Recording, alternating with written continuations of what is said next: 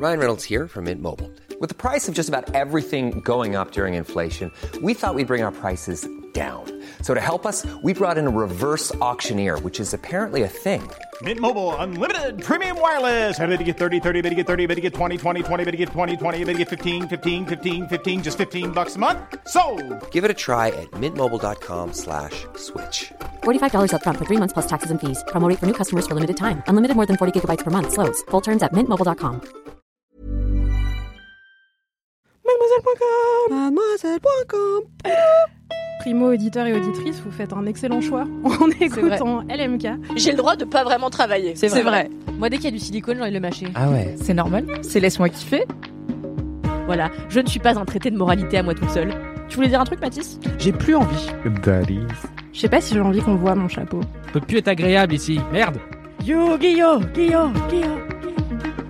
Je peux quand même dire que depuis que ce chat a été béni, il n'a jamais été aussi insupportable. Je suis idiot. Mais non, c'est faux. À La Réunion À l'île Maurice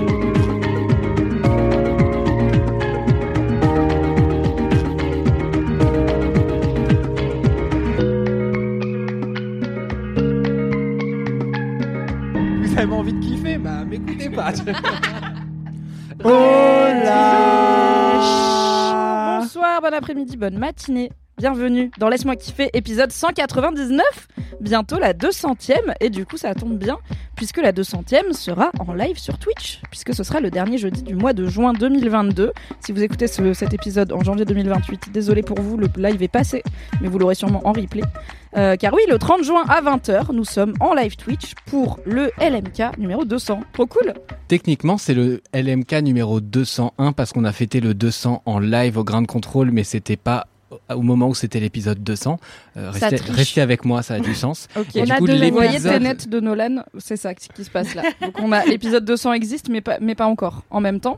Et du C'est coup on va le faire, mais on l'a déjà fait. Exactement. Et ce qui va sortir du coup la semaine suivante sera pas le Twitch du 200, mais le live du...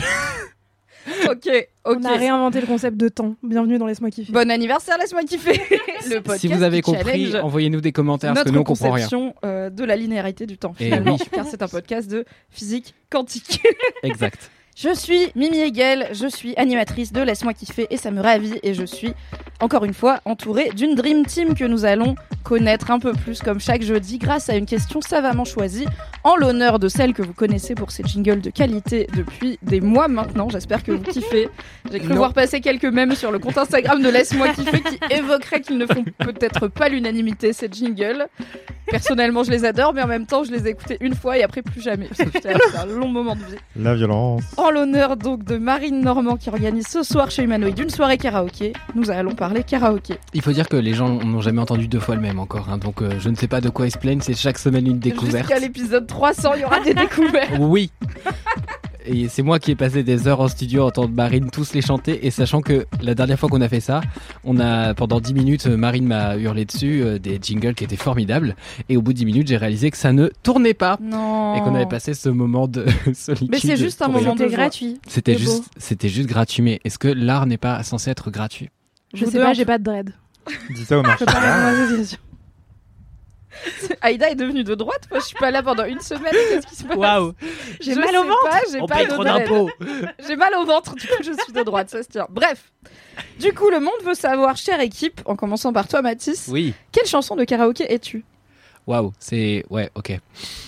Putain, en commençant par moi. Alors, il faut savoir un truc sur moi, c'est que je suis la pire personne par rapport au karaoké, euh, parce que je fais très peu attention aux paroles des chansons. Ce qui fait que si je passais dans N'oubliez pas les paroles, je ferais juste des sourires niais à Nagui en disant ça va. C'est absurde ce que tu me dis. C'est comme si tu me disais, euh, quand je lis un livre, je fais très peu attention au texte, tu vois. Et ben, je fais très attention à la musique, je fais très attention à tout le reste, les productions, la façon dont la personne chante, etc. À la limite, le refrain, je vais le baragouiner, mais euh, vraiment le reste, pff, nada. Ok. À part du Benabar. Oh, je suis du Benabar. Je suis, on s'en fout, on n'y va pas. On a qu'à se cacher sous les draps. On commandera des pizzas, toi là, tel et moi.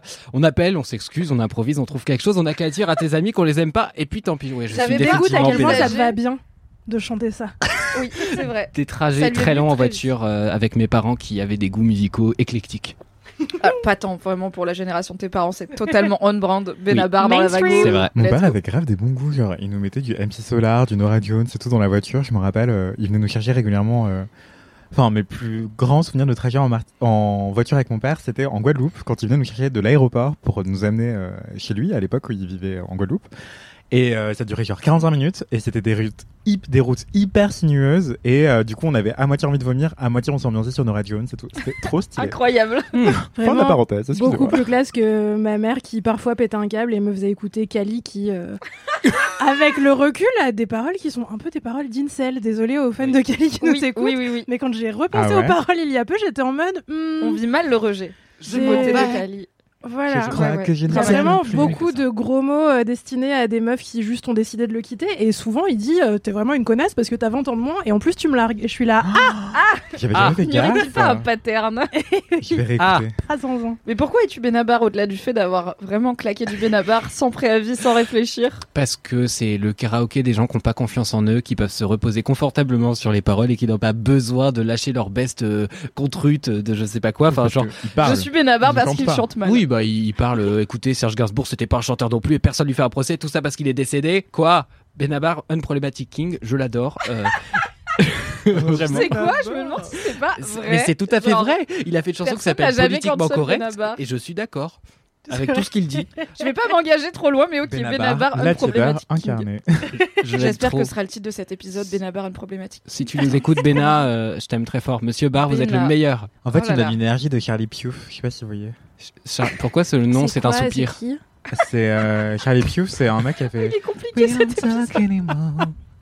Est-ce que c'est Avec le... Selena Gomez. Ah Et Est-ce que en ce c'est moment, il est- related to Florence Pugh Et Non, merci de m'avoir appris comment on prononce ça parce que je savais. Je crois que Florence Pugh, c'est J- G-H à la fin, alors que Charlie Puth, c'est T-H à la fin. Ah, d'accord. Ah, c'est Ah. Et Charlie F, Puth, C'est pas le même soupir. Puff, comment tu dis Je sais pas. J'ai dit fa et Bon, dites-nous dans les commentaires de l'MK comment ça se prononce les TH versus Écrivez-nous à l'écrit comment ça se prononce. Allez-y. Mais Charlie Si Puth, vous il avez a fait quelques balades euh, assez stylées, mais là, en ce moment, il buzz, comme disent les, vieux, euh, sur. TikTok, parce qu'il il fait que des TikTok archi horny euh, for no reason, tu vois. Genre, Ah. C'est très gênant. Eh, soyons Bref. ornés on main.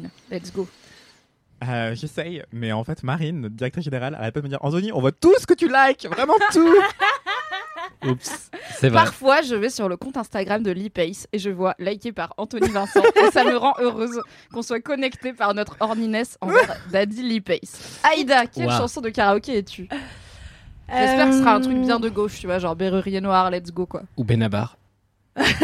Mais dis quand même, bon, de gauche quoi. Pardon. Je- Non, parce que en vrai, les chansons de karaoké, euh, c'est pas trop la vibe. euh, Ça la m'étonne vibe pas. truc d'extrême gauche, parce que je pourrais être éventuellement une chanson des Berruriers Noirs si tu m'avais dit quelle chanson de fermeture de bar es-tu Et là, Non, mais un petit Lyon de 2010. nos campagnes de trio non. en Faut- karaoké, ça marche. Faut partir, Euh, madame. Ou euh, celle sur la bœuf là. Je veux fumer de l'herbe de qualité. En karaoké, ça fonctionne. De l'air ou de l'herbe De l'herbe. Je- je Ah ouais, c'est que- assez explicite. Ok, d'accord. Ah, c'est oui, il y a 20 Ouais. ans, Trio était vraiment. On va faire un tube qui dit légaliser la bœuf, s'il vous plaît. Voilà, ça va faire euh, des sous Ça dans la sécu. ils sont blancs, quoi. Et ils ont des dreads. Et des chapeaux. Ils ont des dreads. Ah. Il y en avait au moins un qui avait des dreads, c'est obligé. Et un avec un chapeau. Concentrons-nous, cette intro En est longue. tout On est cas. à l'étape 2-2, le monde veut savoir. Euh, je non, je chanterais pas trio en karaoké, même si vu le nombre de fois où je les ai vus en concert quand j'étais adolescente, je pense que j'arriverais très bien. Quoi? Mais euh, je pense qu'une bonne chanson de karaoké qui incarne vraiment mon énergie, c'est Call Me Maybe. Ah yes Oh J'ai une image là. mentale de toi en train de tout donner sur Call Me Maybe et ça m'a rendue immédiatement tellement heureuse. En plus, je l'ai dans la tête tous les jours de ma vie. Ah, elle Et, euh, et ouais, non, je sais pas. euh, c'est facile à chanter sur du karaoké, mais en même temps, tout le monde est un peu content. Tout le monde a envie de chanter avec. Tout le monde si aime ironiquement Call Me Maybe, mais du De coup, au final, un peu premier Doug, en fait, c'est un banger, tu vois. Exactement. Il faut le dire. Ces clips, il fait un car wash, non? Enfin, il fait un car wash. Euh, oui, enfin, c'est tout un truc où c'est son voisin et c'est hyper Ouais, il est hyper joue un sexy, peu chelou, le, ouais. le Mm. clip. euh. D'accord. Exactement. Mais- C'était un tube Ce sera sorti moi ce soir meuf, on savait pas qui c'était, tu. Mais cette meuf est extrêmement talentueuse. Écoutez son album Emotion si vous voulez, la version de luxe a fortiori. C'est extraordinaire. Elle a une chanson qui s'appelle Julian aussi qui est très bien sur l'album d'après, il me semble. Mais sur euh, Emotions, vraiment, il y en a une qui s'appelle euh, Hot. euh, le cœur est un muscle. J'ai un accent trop pourri, donc vous allez chercher Hot en is a anglais. muscle. Ouais. Et elle est vraiment trop bien. Jordan. Le podcast genre ma du flex. philosophie hein. de vie en fait. C'est genre n'oublie pas que ton cœur est un muscle et que tu peux le travailler pour Oh, l'endurcir wow. Et mieux ressentir et que ça fasse moins mal après. Mais j'ai l'impression que cette chanteuse, c'est un peu une artiste maudite. Elle a fait Exactement. Call Me Maybe, dont tout le monde s'est foutu de la gueule jusqu'à ce que ça fasse un milliard de vues sur euh, YouTube. Et après, elle a fait des trucs bien environ. et personne les a, écou- les a Grave écoutés. de Et ouf. Tout le monde a dit, ouais, bref, c'est la meuf de Call Me Maybe. Quoi. Pour la réhabilitation de Carly Rae Jepsen, Unproblematic Queen, Grave. de de ouf. son King de. Benabar du coup. sur le trône des Unproblematic Artists. Un problématique couple. Vraiment, on crée des couples improbables. Faut voir que name, So call me maybe, ou alors euh, peut-être n'appelle pas, on, on annule, euh, on, on improvise. Non, on va pas faire un mix. Stop, stop. Ouais, non, elle est brillante. euh, masterclass de pop music euh, trop, trop addictive et sirupeuse, juste ce qu'il faut. euh. Et j'avais un kiff qui avait été refoulé par Mathis par le passé sur les youtubeurs euh, musique trop géniaux à suivre et à écouter. Qui avait été Et, euh, refoulé par le passé. Non, mais parce que je, t'en propose trois à chaque fois. et tu Oui, voilà. ah, lui. Donc peut-être Donc, tourne tu choses refoulé façon à ce que je passe pas Tu pour Staline, si tu veux. Laisse-le être de mauvaise foi, c'est Anthony, c'est pour ça qu'il est là aussi. Et tu te fais déjà passer pour Staline tout seul, Mathis. J'ai pas de moustache, laissez-moi, je suis un berbe. Et il y en a un, qui, de, un youtubeur, euh, du coup, micro kiff en passant, mais Guillaume Hadid, euh, qui s'appelle Pop Slash sur YouTube, qui, qui fait des super vidéos. Et aussi euh, Kal, euh, Kal Ali sur YouTube, qui fait des super vidéos, dont un truc sur Kylie Rae Jepsen, à quel point elle a été euh, sous-cotée, en fait, alors qu'elle est super géniale, brillante. Je vais aller Voilà. écouter. Regardez ces vidéos YouTube de ce Bravo genre de pour qualité. ce micro bien. glissé en toute De nonchalance dans l'intro de Laisse-moi kiffer. C'est de un talent et c'est le talent d'Anthony Vincent. Merci. Et si quelqu'un connaît des femmes youtubeuses musique euh, sur YouTube, je suis preneur. Oui, youtubeuses sur T'as YouTube. pas une place de parking à louer, un truc, une Non. annonce à passer Ah, je cherche un appartement d'ailleurs, euh, mais on en reparlera dans un prochain kiff. Très bien, très bien. Quelle chanson de karaoké Ah oui, es-tu, c'est vrai. Anthony Vincent Excusez-moi. Alors, il faut savoir que euh, j'aime trop, trop, trop, trop, trop chanter, mais très mal. Et pour moi, euh, chanter dans un karaoké, c'est surtout du cinéma, plus que de la musique finalement. Oui, c'est du playback. Et donc, euh, non, Enfin, non, je c'est pas chante du vraiment. playback, mais c'est un peu comme les lip sync de RuPaul, quoi. C'est Ouais, l'idée je- n'est pas de chanter bien, c'est d'en faire trop. Exactement. Ça veut dire qu'on va faire des grands écarts au too much. karaoké. Ah, j'ai pas le pantalon pour, mais. euh, C'est le seul problème. bien sûr. C'est pour ça, j'ai pas la bonne tenue pour faire le grand écart que je peux je- faire avec mon corps, bien sûr. Accessoirement, je ne sais pas faire un grand écart, effectivement. je n'y avais pas pensé. mais j'aurais pu le tenter. Non, mais du coup, je vais chanter euh, du Azalea Banks en, en, à 3000% euh, Problematic Queen pour le coup. Waouh. Ouais, grave. Audacieux, le je contraire de Carly Rae. Jepsen. Ouais, exactement le contraire. C'est genre, euh, j'en profite pour être une bad dans ce podcast. Je pensais que le contraire c'était Francis Lalanne, mais j'accepte. Pas du tout. Non, mais si vous connaissez, I- ou si vous ne connaissez pas, écoutez Ice Princess de Azalea Banks. C'est genre euh, la badass bitch. Genre, j'adore cette chanson. Je vais la chanter ce soir, c'est obligé au karaoké de Marine. Euh, et aussi, j'aime trop chanter genre Dalida, je suis malade, euh, reprise de. Putain. Euh, j'aime trop chanter des chansons genre hyper, hyper drama, quoi. Oh là genre là. soit bad, bad, bad, bad bitch, soit euh, pleureuse, esselée, euh, veuve. euh, Enfin voilà, et que des trucs comme ça. Genre, en me donnant à 3000%, du coup, je suis plus un registre de overdramatisation qu'une chanson. Tu Mais fais ton propre voilà. clip, quoi. Ouais, non mais le clip, euh, le long métrage, tu vois. tu vois, Michael Jackson qui fait thriller qui dure 15 minutes, Lady Gaga qui fait Bad Romance qui dure euh, 10 minutes, ou, et tous ces trucs-là, bah moi je fais une chanson qui dure 20 minutes dans ma tête. Voilà. Toujours trop. Trop Toujours trop. C'est la devise.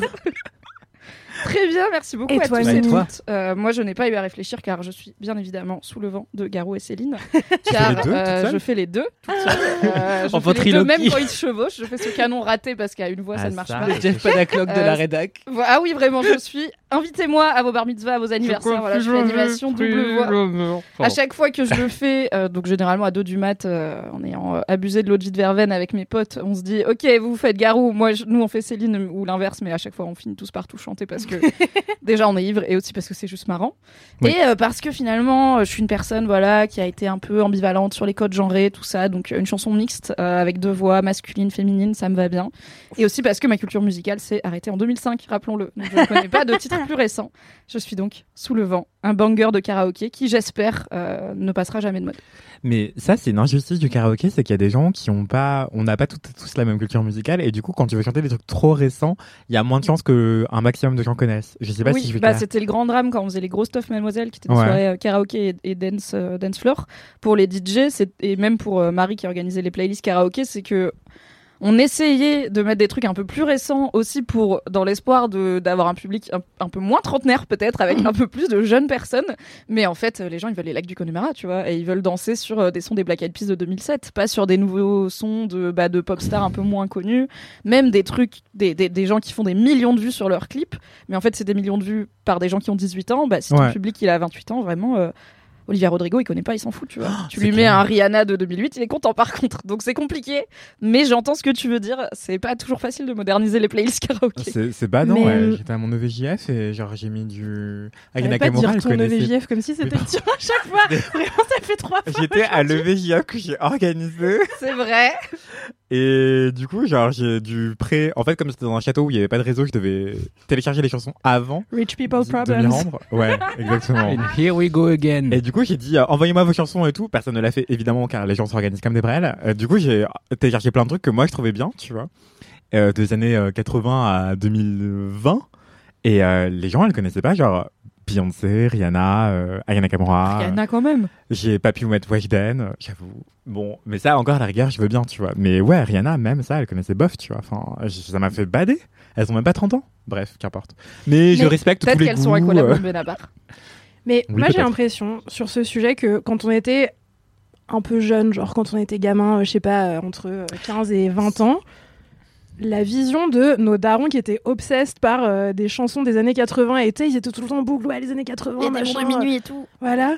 Moi, je trouvais ça un peu naze et j'étais vraiment en Grave. mode, mais c'est quoi leur problème avec ça? Et on est devenus les mêmes personnes. Euh, que Ah bah maintenant, quand les on sons de ton vraiment, adolescence euh, arrivent sur Nostalgie, ça fait un petit coup dans la gueule. Hein. Franchement, c'est Il en y a termes de sur. Nostalgie maintenant, tu Mais crois justement, j'en ai parlé avec. Maëlle de la rédac de Mademoiselle qui me disait non, euh, Nostalgie n'avance pas tant que ça dans le. Non, attendez, peut-être que je Chérie FM.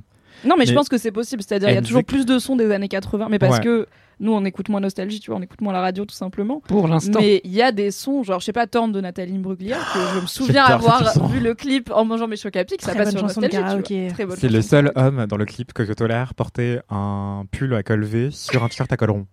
Je vois de quoi tu parles et c'est si précis. Ok, Mais on va avancer dans ce podcast. On est en train de digresser. On fera un podcast sur le karaoké si vous voulez. Voilà, ça fera 5 heures. c'est super. Ça s'appellera le Ah oui, karaoké. pardon, Aïda. Oui, du coup, nos Non, On, darons, on est devenus nos darons, mais euh, pour euh, enrichir ta théorie, enfin c'est une autre théorie, mais en lien avec la tienne, c'est qu'à l'époque de nos darons, il y avait quelques radios et tout le monde écoutait les mêmes radios. Oui. Aujourd'hui, il y a tellement d'offres musicales disponibles n'importe comment. Avant, nous, quand on grandissait, à peu près, euh, on avait des chaînes, on regardait tous les mêmes clips à la télé sur W9, Énergie 12, Oui, t'avais euh, 15 Virgin titres qui 17 passaient en boucle partout, quoi. et MTV. M6 et MTV. Euh, pour les gens qui avaient les câbles. Euh, moi j'étais pauvre, j'avais la TNT. max. Moi, j'allais chez ma voisine. Moi, mes parents, ils ont grugé et on avait le câble. Mais du coup, on a grandi en écoutant tous Diams, Vita, etc. Tous et toutes. Et là, euh, bah en fait, l'offre est tellement énorme que si tu veux écouter que tes playlists musicales euh, curatées par Spotify, par l'algorithme qui connaît tes goûts et qui te propose que des choses dans ta bulle de goût, bah tu ne connaîtras jamais Weshden en fait. Sauf si t'as TikTok. Bah même, ouais, TikTok, oui, oui, oui, c'est vrai. Très juste. Peut-être que les mais- futurs tubes de karaoké, c'est les sons qui perdent euh, sur TikTok. Ouais, bah j'étais au concert de Weshden, je peux vous dire que tout le monde connaissait les paroles par cœur. Hein. Bah bravo à eux. aussi. Et ils avaient 15 ans. On avance. On avance. J'ai perdu la main sur cette équipe. Ça part en couille. Ok, c'est l'heure des commentaires. On reprend donc de ton côté, Mathis. As-tu un commentaire? Oh, moi, j'en ai j'ai un 14, commentaire, Les moi. gars, c'est un Google Doc. Il est hyper long. hein. Ça va être un long épisode. Mimi is back. Il n'y a plus de gestion du temps. Je vais essayer d'aller extrêmement vite parce qu'il y a plusieurs commentaires que je veux lire. Alors, l'hibernation en Arrêtez été. pas le droit, hein. L'hibernation en été, ça existe, ça s'appelle l'estivation. Voilà, ça m'énerve, c'est un fun fact, je vous le glisse ici. Il y a une anecdote, je vous ai demandé d'envoyer des Anecdote. anecdotes, vous en avez envoyé, c'est Une très rigolo. anecdote par un ordinateur. Anecdote de. Ore of the Wood qui nous envoie anecdote. Quand j'étais ado, j'étais parti faire de la descente de la... Attends quoi La descente de la laisse. Ah, ça doit être une rivière, un fleuve, un machin, j'en sais On rien. espère. Voilà. En kayak. On dirait avec- que Je tu fais que un c'était de l'alcool. Une rivière, un fleuve, on sait pas. C'est un peu long. C'est déjà un peu long comme épisode, mais du coup, rush pas. Tu vois, c'est déjà, c'est déjà perdu. L'intro, elle fait 25 minutes. Donc. C'est pas faux. Donc elle était partie faire la descente de la laisse. Voilà. J'aime bien J'ai un sourire. Je Rush un sûr que tout le monde me suive. Voilà. En kayak avec deux amis. Il faisait dégueu, mais on était chaud. À cause des bières ou juste de notre manque d'adresse, euh, les deux peut-être, euh, notre kayak s'est retourné dans un mètre d'eau, mais, mais avec mes chaussures dedans qui s'en sont allées avec le courant. Je suis donc re- rentré en chaussettes, deux trains, un bus et 15 minutes à pied. Sous la pluie en passant par une gare bondée du centre de Bruxelles. Emoji, euh, lunettes de soleil. Waouh. Voilà l'anecdote de Ori of the Woods qui m'a bouleversé, donc je voulais la partager avec vous. Euh, Il y a quelqu'un qui m'a fait aussi un commentaire très court, je vais couper le bruit de mes notifs car je suis incompétent. Euh, Lucilus nous envoie album concept. D- Donc déjà il y a un titre à ton commentaire, merci pour le référencement, c'est vraiment parfait. Comment la personne a fait? C'est un DM Instagram? C'est littéralement juste deux mots, elle a sauté une ligne et après il y a le texte. Ah Vraiment. Ah, c'est genre une Je croyais qu'on pouvait salutation. mettre des objets sur Instagram. J'étais là, trop bien Non. Non. Coucou, j'écoute un vieil LMK où tu mentionnais que tu aimais les albums concept. En effet, j'ai dit ça. Et j'ai eu envie de t'écrire pour te conseiller Bleu Gospel de Tuerie. Je sais pas si le groupe s'appelle Tuerie. Tuerie Comme une une tuerie. C'est horrible. Trigger warning, violence conjugale intense. Bon, C'est abominable. voilà, je n'ai pas écouté, hein, donc je vraiment je glisse ça là. Vous en faites ce que vous voulez. Vraiment. Je te jure, cet album m'a retourné les tripes et les écoutilles. Plein de bisous. Yeah, yeah, yeah.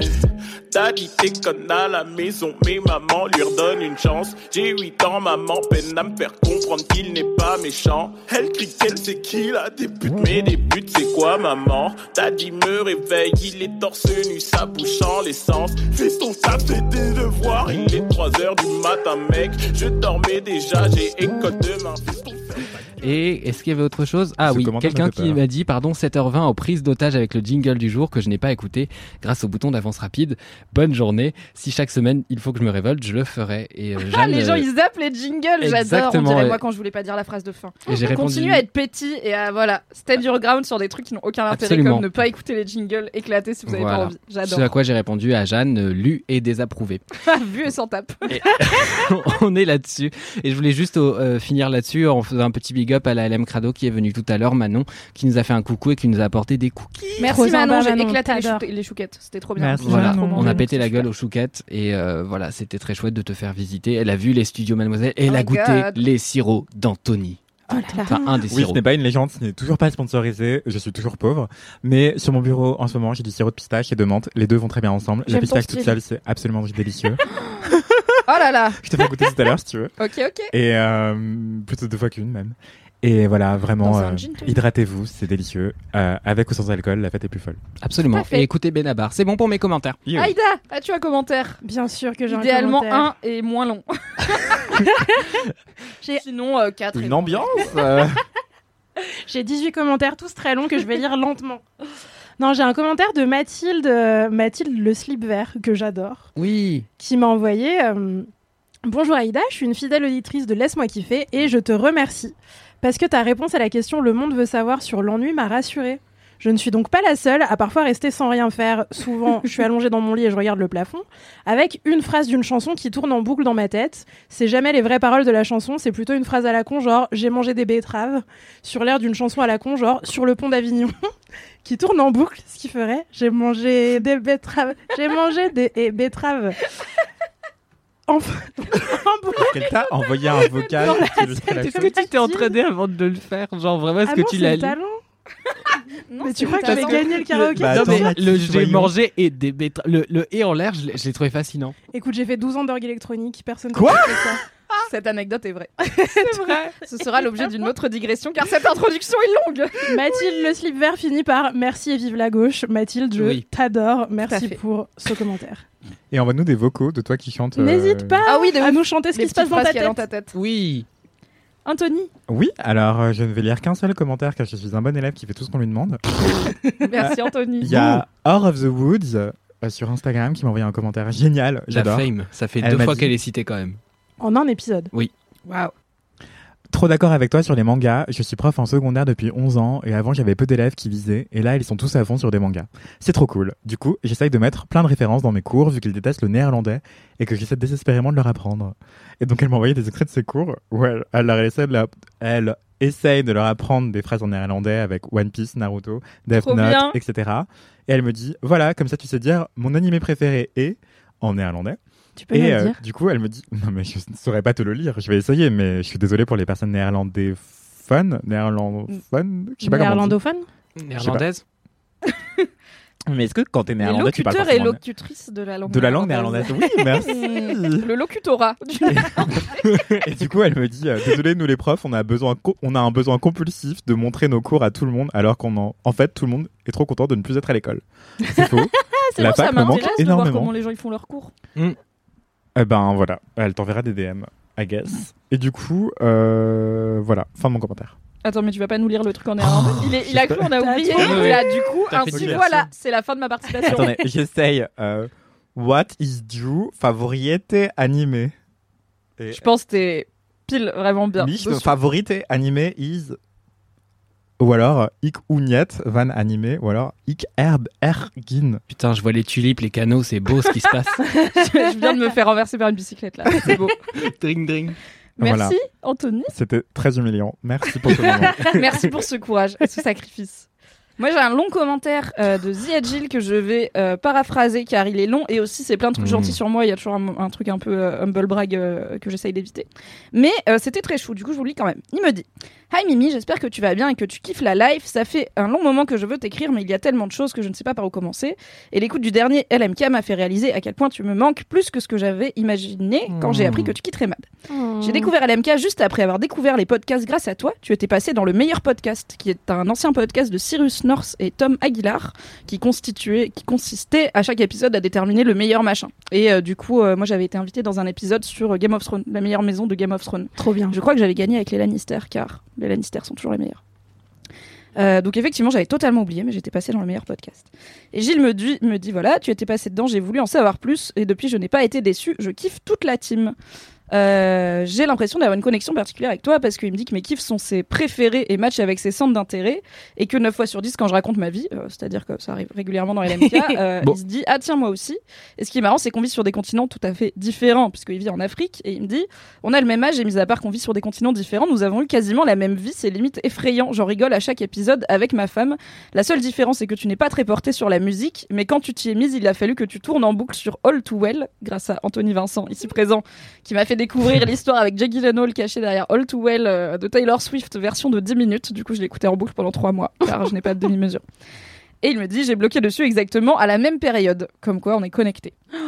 Euh, et là, tu découvres le chômage, car oui, mon dernier kiff c'était le chômage. Moi aussi, j'ai traversé une période de chômage récemment. J'ai déménagé de Ouagadougou au Burkina Faso pour Abidjan en Côte d'Ivoire en décembre et j'ai passé 5 mois sur le carreau professionnellement. Ça a été une des meilleures périodes de ma vie. J'espère qu'elle te sera aussi profitable et te permettra de recharger au mieux tes batteries. Porte-toi bien et toutes les meilleures vibes depuis Abidjan. Merci beaucoup Gilles, c'est très chou et j'aime toujours euh, savoir que LMK est écouté euh, Oui. au-delà des frontières et tout autour du monde, ce qui est toujours euh, surprenant. Merci beaucoup pour ces commentaires. Pour rappel, vous pouvez les envoyer sur nos comptes Instagram qui sont dans la description de chaque épisode ou sur le compte de Laisse-moi kiffer directement. C'est l'heure de l'anecdote de Star. Et ensuite, on pourra peut-être commencer ce podcast. Ah non, il y aura un message, boubou aussi. boubou, oui. Il est court. Allez, petite anecdote de Star qui est signée, je ne sais pas qui, car euh, Mathis, tu ne me l'as pas dit, mais la personne se reconnaîtra. Je t'ai fait un screen, non? Tu me l'as copié-collé. Ah, je suis incompétent. Coucou à toute l'équipe de LMK. J'ai une anecdote de star à vous partager. Contexte. Merci pour le contexte. Été 2019, je travaillais comme médiatrice culturelle dans un musée d'art contemporain réputé. La majeure partie de mon travail consistait malheureusement à poireauter sur une chaise en regardant les gens passer et à engueuler ceux qui tentent de toucher les œuvres. Qui fait encore ça? Pour passer le temps, j'avais l'habitude d'écrire dans mes carnets tout ce qui me passait par la tête, y compris mes listes de courses. Bref, j'étais assise comme d'hab, le nez plongé dans mon carnet, et je vois rentrer un type accompagné d'une jeune femme. Dans ma tête, je me dis Oh la vache, il ressemble beaucoup à Gérard Jugnot. Et voilà que je me mets à chanter à moi-même la chanson des choristes, que je ne vais pas vous chanter car je chante très mal. Oh, sur ton chemin, gamins oubliés égarés. Incroyable, merci pour ce bel ensemble. Vraiment, je me- j'ai dit je vais pas le faire et vous avez dit on y va pour toi Mimi. J'ai été soliste dans ma vie et je chantais Morin, je chantais avec ma petite voix euh, juste avant la mue. Oh waouh. J'étais dans des chaussures qui étaient deux pointures en dessous des miennes, c'était un concert compliqué. J'oublie parfois à quel point t'es blanc. J'espère que j'ai le droit de. C'est drôle J'accepte. La mélodie me trotte dans la tête pendant 20 minutes et je l'observe en, co- en coin et je me dis qu'en fait, si ça se trouve, c'est lui et qu'en fait, ça serait trop bien et j'aimerais bien avoir une photo avec le pion des choristes. Mais vu que personne ne s'attroupe vers lui pour demander un autographe, c'est sûrement juste un type qui lui ressemble. Au bout d'une heure, il vient me parler, il me demande d'un air perdu si cette expo c'est de l'art concret et je le regarde d'un air tout aussi con parce que personne ne parle d'art concret dans ce milieu sauf les gens qui n'y connaissent rien en art contemporain. Du coup, je lui explique brièvement les intentions de l'artiste et en vrai, c'était pas une expo très simple à comprendre. Du coup, pas facile de faire adhérer au concept. Je pense qu'il a dû croire que je le prenais pour un con, mais j'étais à moitié intimidée parce que moitié pas sûre que c'était Gérard Jugnot. Il me répond Ah Et puis il s'en va. Et j'ai su deux heures plus tard que c'était vraiment Gérard Jugnot et je me suis sentie vraiment conne. Voilà, bisous et grosse dédicace. Comme quoi, il faut demander aux gens Êtes-vous Gérard Jugnot C'est peut-être la leçon de cette anecdote. En général. Je sais pas, si je faisais ça avec tous les gens dont je pense que c'est Gérard Junior, je... je passerais des mauvais trajets en métro. Je sais pas pourquoi ça me fait penser à une Alors phrase dans les manuels scolaires chelous, tu sais, où ils t'apprennent une phrase random, genre êtes-vous Gérard Junior? Ou t'apprends le français Oui. et tu dis ça à tout le monde. Je sais pas pourquoi. Ou savoir dire en néerlandais quel est ton animé préféré. Par ce qui n'est pas le premier truc dont tu as besoin dans un pays étranger, mais ça finit par servir. Ah là là, si j'avais pris des cours de néerlandais, j'aurais su le dire. Cela dit, indice, si la personne est dans le métro, c'est probablement pas Gérard Junior. Je ne pense pas que Gérard Junior vrai. prend le métro. Ou alors euh, il y a eu un glow down en termes de carrière euh, qu'on n'a pas vu venir quoi. Ok, c'est l'heure du message. Boubou, Du message. ré, Du message. bourré. À toi la main, Mathis. J'adore comment on fait des vocalises, Aïda. J'adore. Je, je vous ai même pas suivi sur le champ. J'étais tellement concentré sur le fait que j'allais devoir cliquer. Je- Ah, c'est maintenant. faut cliquer. Ah la vache, une vidéo de Técos. Hop. Bonsoir les stars, ici c'est le message boubou, bref, ré bourré. Ah bon, Euh, alors, je suis allée en boîte, c'était super, mais conseil à tous les pauvres parisiens, ne rentrez pas à 5 heures du mat, car il est trop tard pour les noctiliens et trop tôt pour les métros.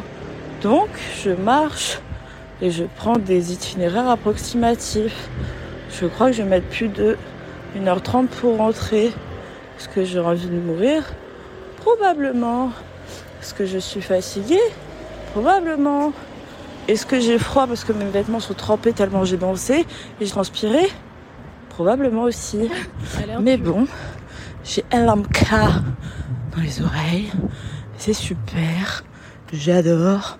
Merci les stars. Ah, ça va couper, merde, merde, merde. Euh, ouais, j'écoute depuis. Euh... Oh, longtemps. Je crois toujours. Mais, euh... mais j'aime beaucoup. J'avoue, je- je suis un peu en, en dépression interne quand des gens que j'aime bien partent. Mais après, j'aime bien tout le monde. Et, euh, et en fait, j'ai un peu l'impression, Anthony, c'est un peu mon, père spirituel. Donc si tu veux bien m'adopter. Je veux bien.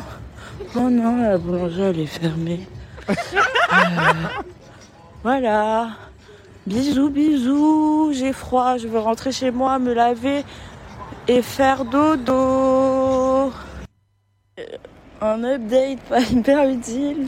La boulangerie était ouverte. et ça, ça fait plaisir à mon petit cœur. Et les gens, je sais pas pourquoi, ils sont tendus un peu et pressés alors qu'on est dimanche matin. Et moi, ils m'ont dit bonne journée. J'ai dit bonne nuit. et moi, je pense qu'il faut être gentil avec les gens parce que ça fait plaisir aux gens.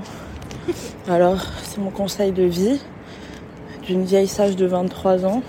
Pas très vieux et pas très sage. Et sinon, je voulais dire, le kiff de ma vie depuis pas longtemps, c'est une pétasse. C'est génial. Et ma devise, c'est moins je porte de tissu sur moi, plus je suis heureuse. Appliquez ce conseil, c'est super, mais on attrape potentiellement froid et on est souvent enrhumé. Mais on est bonne, et ça c'est cool. Entièrement d'accord. Merci Colline. Est-ce que tu adoptes Colline euh, Alors. spirituellement? Colline, je veux bien t'adopter, mais Oh my à God. une condition. Si tu veux bien m'adopter, parce que je veux bien que tu sois ma mère spirituelle. Incroyable. C'est une Ok. famille compliquée. C'est trop bizarre. On vous laisse régler ça en DM et vous nous ferez un petit Non, arbre mais- généalogique ensuite pour qu'on arrive à suivre. C'est un rond-point. Il y a- alors, il y a une expérience. vraiment. Il y a une expérience scientifique en psychologie sociale qui a prouvé, ou en tout cas étudié le fait que a hoe never gets cold. Et euh, je- C'est mettrai, euh, on mettra le lien de l'article euh, que j'ai écrit sur Mademoiselle à ce sujet-là, euh, car peux, une devise euh, de, de Cardi B. Et des psychologues, en... des psychologues ont essayé de vérifier si c'était vrai en étudiant euh, euh, le ressenti de, de, de femmes à la sortie de boîte de nuit en fonction de à quel point elles étaient dénudées ou pas. Et ils se sont rendus compte que les plus dénudées mais qui se sentaient sexy, eh ben, avaient moins froid que celles qui se sentaient pas sexy. Se sentir sexy tient chaud. Ce Voilà. qui explique euh, le look des Anglaises euh, à 2h du matin quand il fait vraiment la 4 vache. degrés dans leur pays. Je ne sais pas comment elles font, mais respect. J'adore Voilà, ces photos. donc, soyez des pétasses si vous voulez être des pétasses. Je suis une pétasse. Tout à fait. Et on est ravis car ce commentaire finit bien. La boulangerie était ouverte. Merci beaucoup, Colline. C'est l'heure de passer au kiff car c'est finalement le sel Tiens. de ce podcast, paraît-il. C'est donc l'heure du moment que tout le monde préfère, notamment la personne qui va faire avance rapide là tout de suite. Jingle.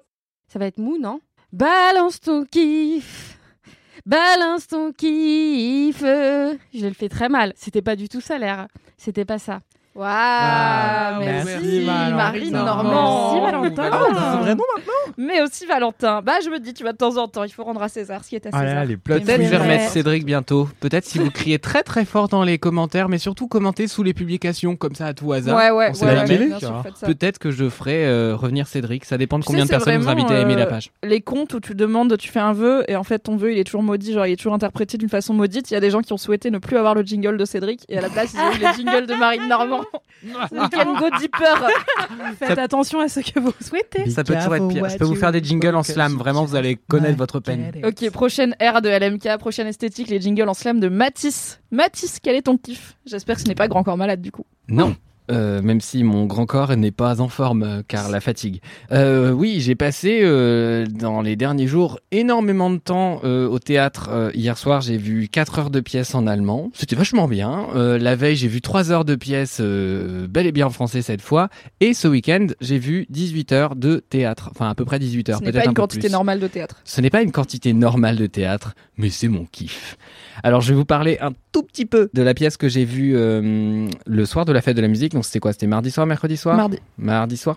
Euh, parce qu'elle était très chouette, même si elle est finie à Paris, mais elle va tourner. En vraiment aller province. vite, du Elle coup, va tourner dans plein d'endroits. Je vais, je vais aller très très vite. C'est juste une pièce de Marc Lenné qui est très très belle, qui s'appelle Nostalgia Express. Et je vous en parle dans mes stories. Je vais mettre les stories à la une parce que j'ai trouvé vraiment la pièce bouleversante. Mais celle dont je veux surtout vous parler, c'est une pièce de Thomas Joly, qui est euh, un metteur en scène normand, ce qui est somme toute quelque chose qui m'arrange car je suis moi-même normand.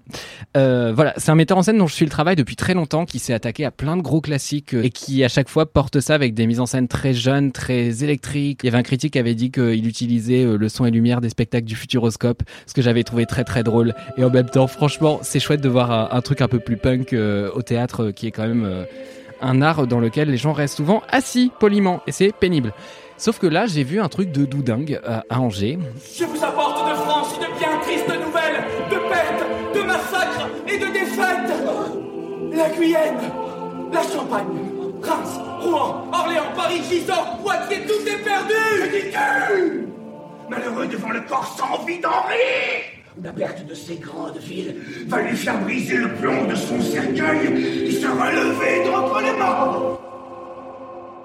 C'est donc une pièce qui s'appelle Henri VI et Richard III, qui sont en fait euh, deux pièces de Shakespeare, qui sont euh, l'histoire des familles royales euh, anglaises, ou globalement. C'est Game of Thrones, mais écrit par Shakespeare, et c'est incroyable. En gros, Thomas Joly a pris la tête du CDN d'Angers, donc le CDN, le Centre Dramatique National, et en fait, en ayant ce, ce pouvoir-là, il a pu mettre en place cette espèce de prouesse technique euh, qu'est euh, mettre en, scène une pièce aussi longue. Et euh, il a repris donc cette pièce qu'il avait déjà fait il y a 10 ans, euh, Henri VI et Richard III. Et en fait, tout ça, ça se suit chronologiquement et ça vous permet vraiment de descendre au fur et à mesure de la pièce à un arbre généalogique et de voir en fait globalement qui va buter qui pour que le petit tout en bas à droite, il arrive à devenir roi, tu vois. Et c'est ta ta ta ta ta ta ta ta ta, ça va pas du tout. Grosso débloque complètement. La compétence. Alors j'ai réussi à trop parler et à pas dire l'essentiel, mais parce que c'est moi qui monte ce podcast et que je fais ce que je veux, faites-moi un procès, je vous fais un petit aparté pour vous glisser quelques infos, un petit point contexte finalement comme vous les aimez. Je vous parle donc dans Laisse-moi kiffer de Henri VI, une pièce que Shakespeare aurait tout aussi bien pu appeler Miskina, tellement le roi s'en prend plein la gueule, et je vous parle aussi de Richard III. C'est une pièce plus courte mais tout aussi violente qui est la suite directe de la première. Sur la question de la compréhensibilité et donc de l'accessibilité de la pièce, je suis obligé de vous parler du personnage de la rhapsode. C'est une narratrice personnage qui est inventée de toute pièce par Manon Torel, une comédienne de la pièce dans la version de 2015 qui est aujourd'hui interprétée par Clémence Boissé. Et c'est elle, la rhapsode, qui vous prend par la main, qui vous fait des résumés et je trouve le concept trop cool. Et d'ailleurs, je suis pas le seul puisque à chaque fois qu'elle arrivait sur scène, les gens hurlaient et scandaient des trucs, il y avait des holas dans le public. Bref, c'était assez dingue. Fin de ce premier point contexte. Car oui, ce ne sera pas le seul. La compétence.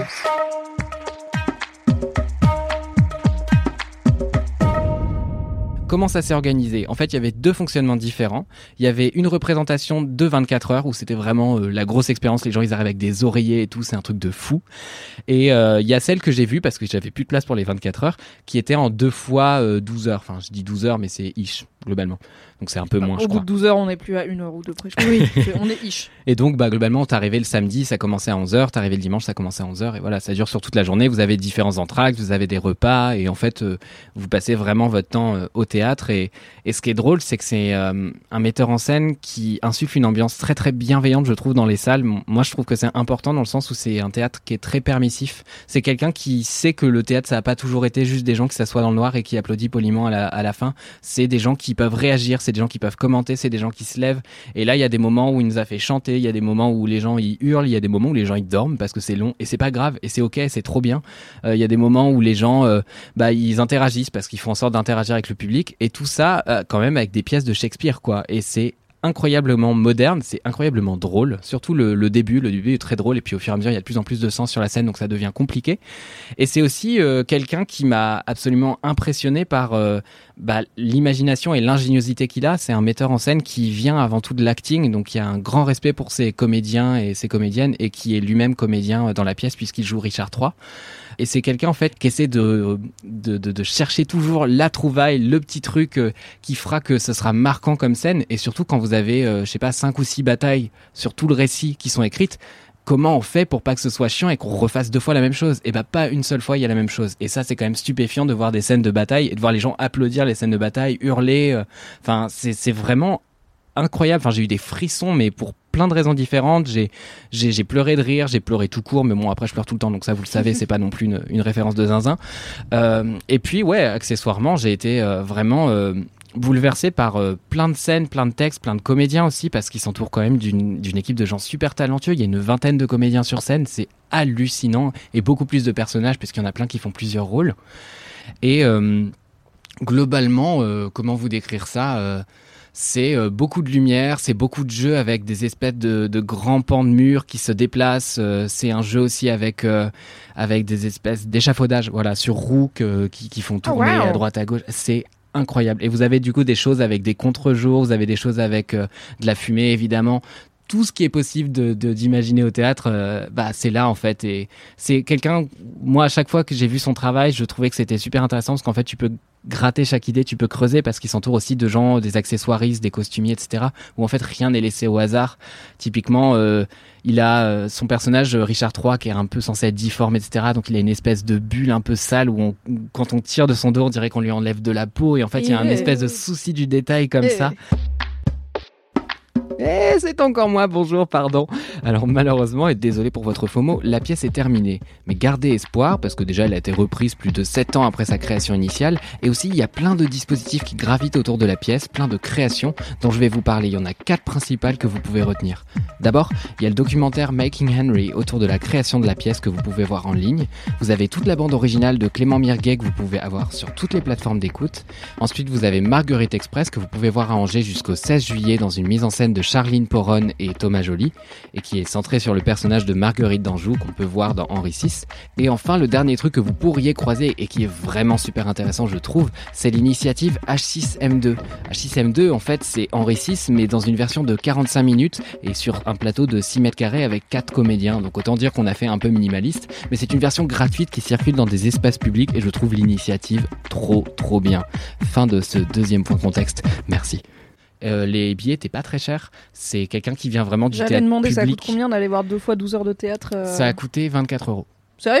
24 euros, c'est 1 euro par heure. Enfin, c'est rien. Alors, un tarif jeune, mais je crois que c'était pas beaucoup plus haut pour les Léger? autres. Et vraiment, c'est pas grand chose. mais en tout cas, le théâtre du quai aussi, accessoirement, c'est une espèce de scène euh, qui est immense, euh, qui est un- une espèce de gros cube de béton. Et en fait, tout le devant, c'est euh, une verrière.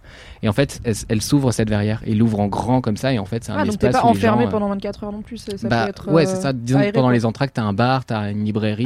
C'est un espace qui est On vivant en fait. Il y a des transats à droite à gauche, il y a des poufs où les gens ils se posent, ils s'endorment.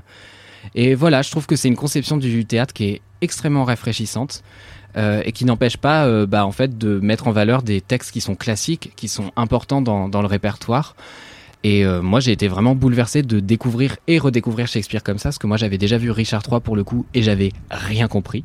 Et c'est quelqu'un qui, en plus, mobilise cette ingéniosité pour que les gens comprennent. C'est pas juste euh, de la poudre aux yeux, c'est vraiment euh, comment on va Ça essayer de propos, quoi. réexpliquer. Ouais, ça. Comment on va réexpliquer euh, quatre fois un arbre généalogique, mais en pareil, en ne faisant pas de la même façon à chaque fois. Typiquement, je dis ça sans spoiler, il y a un moment où il a mis tous ses, ses comédiens sur une espèce d'estrade et euh, c'est la photo de classe. Et en fait, euh, c'est on comprend que c'est un arbre généalogique et en fait, ils font descendre des, ru- des rubans des mains des personnages et euh, comme ça, on comprend le mariage qui va sceller Mmh. telle personne, telle personne. Et en fait, on descend et on essaie d'expliquer en fait pourquoi tel roi n'est pas légitime parce qu'en fait, il a tué tel machin et en fait, la vraie lignée, si on suivait machin de machin.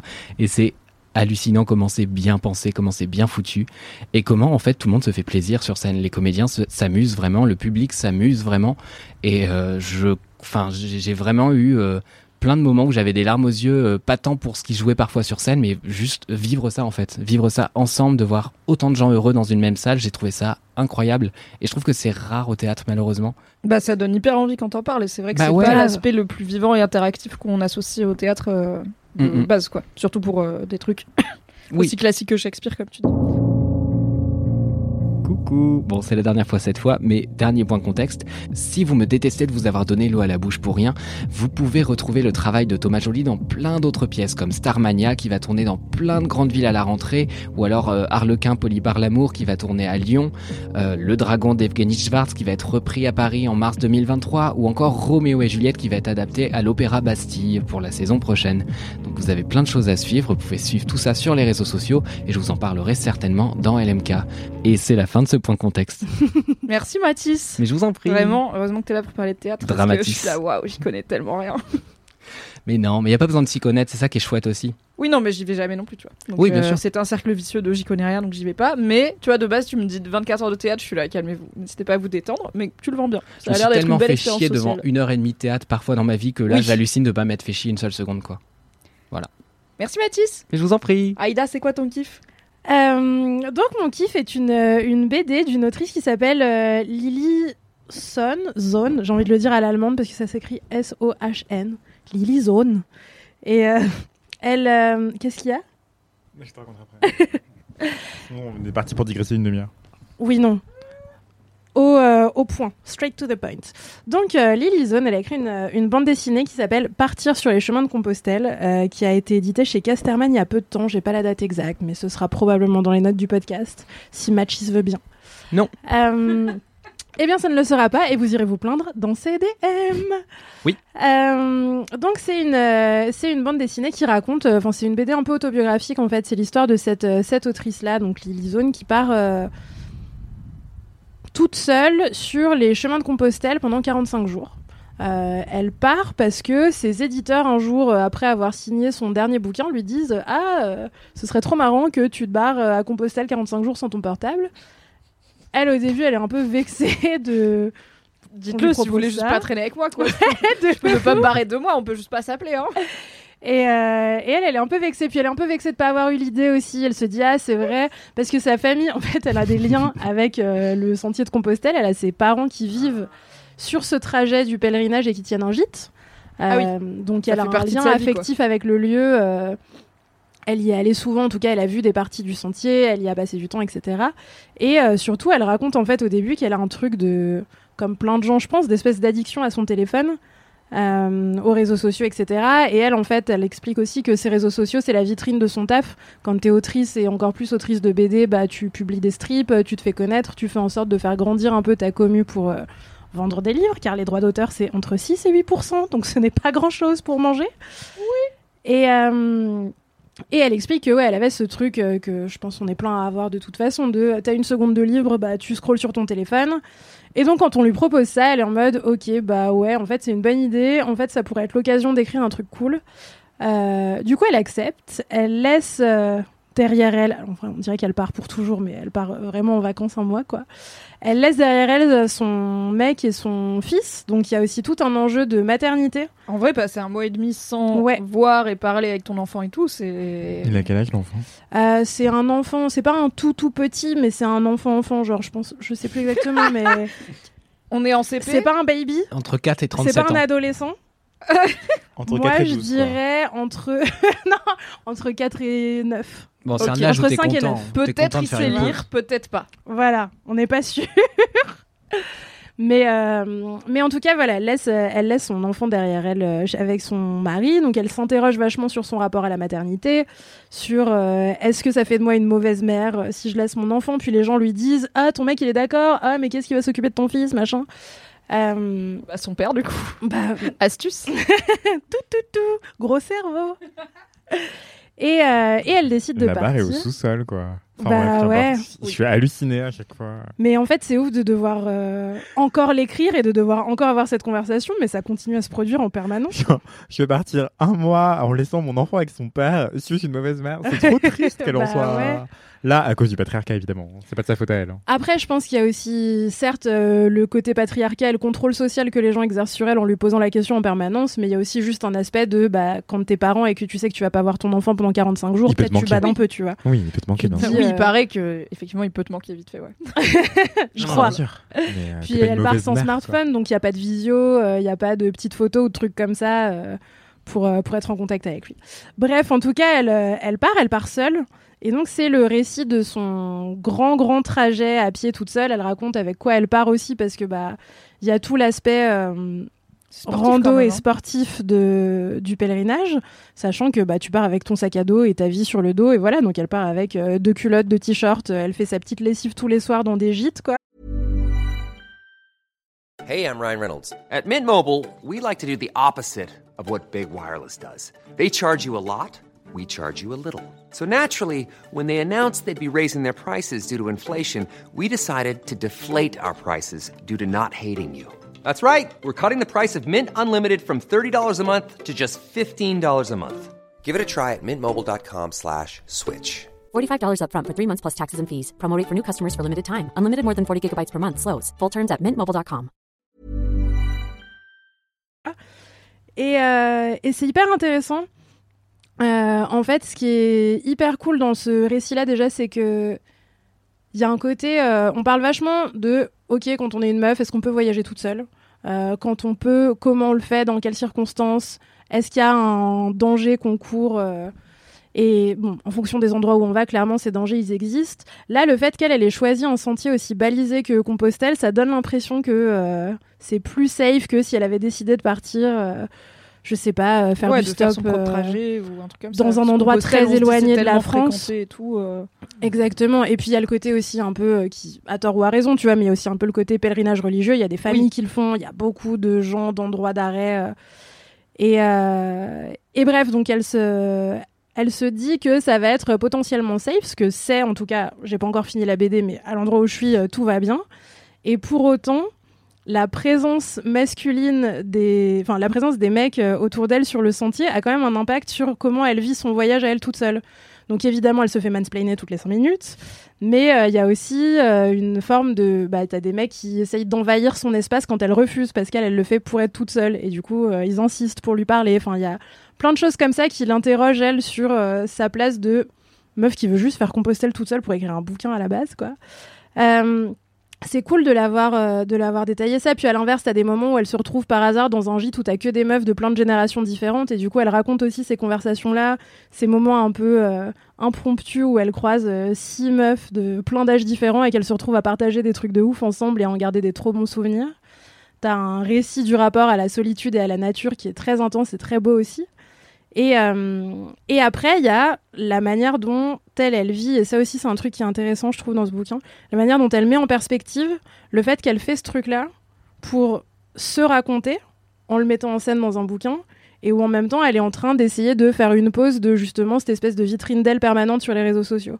Et du coup, il y a un jeu en permanence dans la manière dont elle écrit de euh, bah comment est-ce que je pense les choses au moment où elles m'arrivent, et en même temps comment est-ce que j'essaye de m'extirper de cette espèce de réflexe permanent d'avoir l'impression de se voir de haut et de se raconter? Parce qu'en fait il y a plein de gens et parfois c'est visible en plus je trouve euh, qui ont cette espèce de capacité à se raconter à la troisième personne et à, limite se voir de haut tout le temps. T'en as d'autres pour qui c'est un peu plus dur. Elle, je pense qu'en tant qu'autrice, qui raconte sa vie, euh, c'est d'autant plus prégnant. Et du coup, tu la vois un petit peu justement jongler avec ce truc-là, euh, les moments où elle arrive à être un peu plus, euh, un peu plus dans le moment et les moments où elle est hyper méta et où tu sens qu'en fait elle est en train de faire un truc pour le raconter et après le raconter et prendre des photos du truc qu'elle va raconter. Euh, c'est euh, C'est cool, c'est frais, ça donne envie de partir en vacances, ça donne envie d'aller voir des arbres euh, quand tu lis ça dans le RERC pour aller au travail le matin en heure de pointe. Et, euh, et voilà, et de manière générale, moi je trouve toujours ça trop cool d'avoir des histoires de meufs qui voyagent seules. Moi ça me rappelle plein de bons souvenirs parce que c'est un truc que j'aimais beaucoup faire avant et que j'ai moins le temps de faire maintenant car le salariat ne me permet pas de prendre des vacances quand je veux. Mais euh, enfin, pas quand je veux plus, aussi longtemps que je voudrais. Mais Mhm. en fait, aussi longtemps Un que je voudrais. par exemple, c'est- c'est compliqué. mais en fait, aussi longtemps que je voudrais, c'est ne pas travailler. Du coup, ça marche pas avec le concept de CF, salariat. mon dernier kiff dans LMK. Tout à fait. Euh, voilà, et puis il y a plein de trucs euh, qui sont originaux et qui sont cool dans la manière dont elle a de se raconter, de se dessiner. Elle parle aussi de son rapport au corps. Enfin voilà, c'est dense de ouf. Euh, et c'est trop cool. Si vous cherchez une BD cool à lire euh, là pour vous donner envie de partir en vacances, euh, partir de Lily c'est vraiment très bien. Chez Casterman. C'est plus un format roman graphique que bande dessinée classique, non? Ouais, c'est vrai. Ça fait combien de pages? Euh, C'est un gros machin. hein. Ça a l'air de faire 300 pages? Ouais, c'est vrai. Je sais pas combien de pages ça fait, c'est assez gros. Après, il n'y a pas non plus grosse 1000, BD, euh, euh, effectivement d'été si vous voulez vous poser avec sur la plage, Oui. en terrasse, vous prenez super beau. 2-3 heures de votre vie et vous vous évadez, c'est cool. C'est trop marrant parce que sans vouloir faire la meuf qui a eu eu l'idée, j'ai eu exactement cette idée mais pour faire un podcast. Ah ouais J'en ai parlé à Fabrice Florent il y a quelques mois donc il peut corroborer que c'est pas genre ah ouais moi aussi j'avais pensé pareil. Euh, je m'étais dit en fait j'ai une tante qui fait le chemin de Compostelle euh, pas tous les ans mais pas loin qui est très très rando et alors moi je suis athée donc tout l'aspect religieux ne m'intéresse pas. Après je trouve qu'il y a euh, culturellement des choses très intéressantes dans, dans toutes les religions, c'est un truc historique et tout machin, donc euh, ça peut être aussi intéressant pour moi de faire le sentier de Compostelle pour l'aspect histoire euh, de France et de Navarre qui va avec. Oui, d'ailleurs, elle, elle parle pas d'aspect religieux, tu voilà. vois, elle est pas dans un truc de pèlerinage. Enfin, Mais En je tout sais cas, que ça si se fait elle aussi euh, pour des raisons qui peuvent être soit plus spirituelles que religieuses dans le sens voilà un peu méditatif, un peu se recentrer sur soi, et puis aussi pour le côté challenge, pour le côté vivre ensemble, rencontrer des gens et tout. Et donc je m'étais dit peut-être ce serait une bonne idée de faire un de faire le sentier de Compostelle et d'en faire un podcast. Après j'étais là oui mais ça marche pas parce que si je fais le sentier de Compostelle pour faire une introspection mais que je le produis comme un podcast, je vais passer tout le temps à me mettre en scène dans le podcast et à me dire comment je raconterais ce moment-là dans le podcast et à pas vraiment vivre les moments, tu vois, parce que je serais juste en mode comment je le retransmettrais au monde et comment je me mettrais en scène dans ce truc-là au lieu de juste vivre le truc. Tu fais l'aller-retour? L'aller, tu médites, le retour, tu documentes? Bah non, parce que l'aller, je serais en train de me dire ah au retour comment je le documente? bah ouais. C'est très compliqué d'enlever ce Mm. switch dans ta tête une fois qu'il est là. Ouais. Et euh, parce que beaucoup de ma carrière chez Mad s'est faite aussi en partageant ma vie privée, mon ressenti et tout, et ça me va très bien. Euh, et puis elle est autrice, elle est artiste, donc forcément tu as de l'ego, tu mets de toi dans ce que tu fais. Donc euh, je comprends ce truc complètement méta de attends, je fais le chemin de Compostelle pour faire une BD sur l'introspection que ça représente, mais du coup je pense à la BD, donc c'est pas vraiment introspectif. Et j'essaye de me libérer de, du fait que je suis obnubilée par le monde qui tourne vite et par mon travail, mais du coup pour ça bah, je produis du travail. Enfin c'est compliqué, n'est-ce pas, la vie? Mais du coup c'est trop marrant et ça me donne très envie de la lire euh, parce que je me dis ah bah cool comme ça ça me donnera une idée de Je te la prêterai. yes à quoi ça va ressembler. J'ai une pote qui a fait Compostelle aussi euh, après une rupture amoureuse. Et elle me racontait Meilleur à quel point ça avait été euh, compliqué pour elle. euh, justement, le mansplaining des hommes qu'elle croisait, parce qu'elle elle y allait seule. Mais c'est du mansplaining rando genre? Ils sont là en mode euh, Tout, toute la vie, genre, ils te croisent, ils te tapent la discute H24 et ils te lâchent pas alors que tu manifestes que tu veux pas leur parler et tout. Mais bon, elle s'est aussi fait un super pote. euh, Mais euh, Il y en a des biens. Nottelmen, Nottelmen sur le sentier de Compostelle. mais à cette époque on est toutes peur et euh, en gros euh, ce qui est assez enfin ce qui m'a étonné et je suis vraiment un, un noob hein, c'est à quel point en fait c'est une logistique de de calculer le poids de ton sac à dos pour supporter la charge faut que ça fasse moins de 10% de ton poids il me semble de mémoire mais à vérifier c'est hyper compliqué et euh, les galères de pied mais je vois dans partir de Lily Stone euh, qu'elle en parle un petit peu aussi c'est que genre une fois que t'es blessé bah t'es grave dans la merde pour le Mm. reste de tout ton périple en fait Mm. Euh, À la première ampoule, première je pense ampoule, t'es dans la merde, t'es ouais. là. Non, c'est le début de la fin. C'est ça, ou genre si tu marches dans une flaque d'eau, bah en fait tes chaussures n'ont jamais le temps de sécher. Ouais. Et du coup t'es vraiment vraiment de- dans le pétrin Oui, quand pour tu le dis reste. qu'elle fait sa lessive tous les soirs, je suis là, frère, euh, culotte mouillée jour 3 quand même, ça sèche pas tout. Enfin, s'il pleut, tu vois, Bah. ça sèche pas de ouf quoi. Elle, elle le fait en automne, du coup, ça va. Et puis, bon, c'est quand même dans une région qui est très, très au sud. euh, Oui, où t'as des chances qu'il fasse beau. Après, si tu veux, tu peux t'arrêter plus longtemps, tu vois, quand t'arrives dans un Bien gîte. Oui, T'es pas limité à y passer qu'une Et t'es nuit. pas obligé de faire tout Compostelle, il y a des gens qui font des portions aussi. Tu peux faire des portions, t'arrêter au bout de quelques kilomètres. Tu fais sécher ta culotte sur ton sac à dos, tu l'accroches tu la fais sécher comme ça. Mais, mais ouais, en tout cas, du coup, elle a, elle, a, elle, avait, elle a chopé un truc euh, avec la fatigue, le stress, etc. euh, intestinale où en fait elle est rentrée, euh, elle a elle a abrégé son séjour euh, durable, enfin vraiment énormément. Et euh, elle est rentrée, elle est restée malade pendant genre deux mois quoi. Enfin, Waouh. Ouais, c'est- Ouais. c'est vraiment sportif. Hyper éprouvant. Et puis bon, ouais. si tu dis qu'elle était en post-rupture, il y a peut-être aussi le truc de. Mm. Tu vois, émotionnellement. émotionnellement et tout, l'esprit sur le corps, tout ça. Mais en tout cas, euh, je trouve ça. Je crois qu'il y en avait parlé dans l'MK aussi, à quel point la rando m'aidait à réfléchir. Et ça me donne beaucoup envie euh, de faire un périple comme ça pour la réflexion, parce que je- mes meilleures idées me viennent en marchant, quoi. Je comprends. Après, je pense qu'on se. Enfin, quand on part pour les 45 jours, au bout d'un moment, tu t'habitues, tu te sens rodé et tu as plus d'espace euh, pour réfléchir. Je pense qu'on minimise le degré de frugalité aussi que ça nécessite d'avoir toute sa vie dans un sac à dos pour un voyage de 45 jours et en plus d'être dans des gîtes où. euh, Enfin, effectivement, tout est une logistique permanente et tu vois, elle, elle explique notamment que. euh, avant de partir, on lui explique qu'il y a des portions du sentier où il n'y a aucune épicerie ouverte et que du coup, elle va pas pouvoir forcément trouver à manger. Du coup, il faut qu'elle parte avec certains trucs euh, qu'elle va avoir en avance dans son sac en mode OK, là j'ai une boîte de sardines parce que tu peux pas porter plus lourd. Et euh, cette boîte de sardines, elle me servira à tel endroit parce que j'aurai rien pour manger le midi. Et ça, je je pense que que les dit. 10-15 premiers jours, ça t'obsède en fait. Tu vois, t'as un truc de OK, il faut que je fasse en sorte d'assurer mes moyens de survie. Ce qui sont à la base un peu, enfin nous au quotidien, c'est pas des questions qu'on a à se poser. Ça t'empêche de te poser toutes les autres, du coup ça te repose. Et après, une fois que t'as passé cette étape-là, tu peux commencer à réfléchir un peu plus. Mais si tu fais une compostelle pendant une semaine, tu vas pas revenir avec des idées, Anthony. Je suis désolée. Ok, je retire ce que j'ai dit. C'est peut-être moins confort que dans ta tête. Merci Aïda, ça donne très envie de Merci partir faire de la rando et de lire cette BD. Anthony, c'est quoi ton kiff? Alors, mon kiff, euh, très brièvement, c'est la house music, le sous-genre de la house music qui est en train de redevenir hype quelque part. Euh, je sais pas si vous connaissez Charlie XCX par exemple. Elle a sorti un. Même moi, je sais qui c'est, franchement. Euh, bah trop bien. T'es cultivé. Qui est le maître étalon de la personne est connue euh, musicalement parce que je connais rien. Ah, Pour les personnes qui ne connaîtraient pas, c'est la meuf qui avait fait un tube hyper connu à l'époque qui s'appelait Boom Crash na na na na house.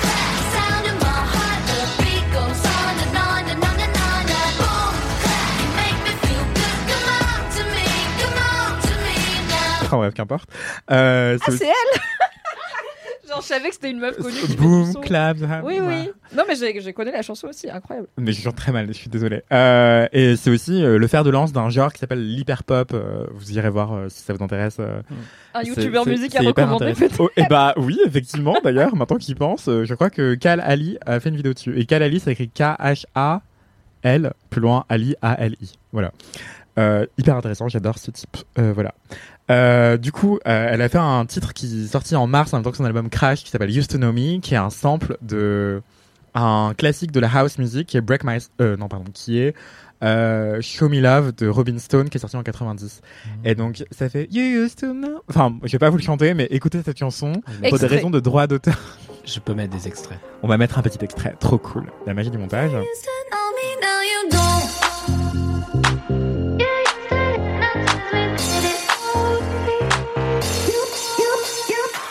Et donc en fait, c'est un sample d'un grand grand classique de la house music, donc on reconnaît plein d'éléments caractéristiques de la house, qui est euh, un genre musical, je vais vous l'expliquer tout de suite après.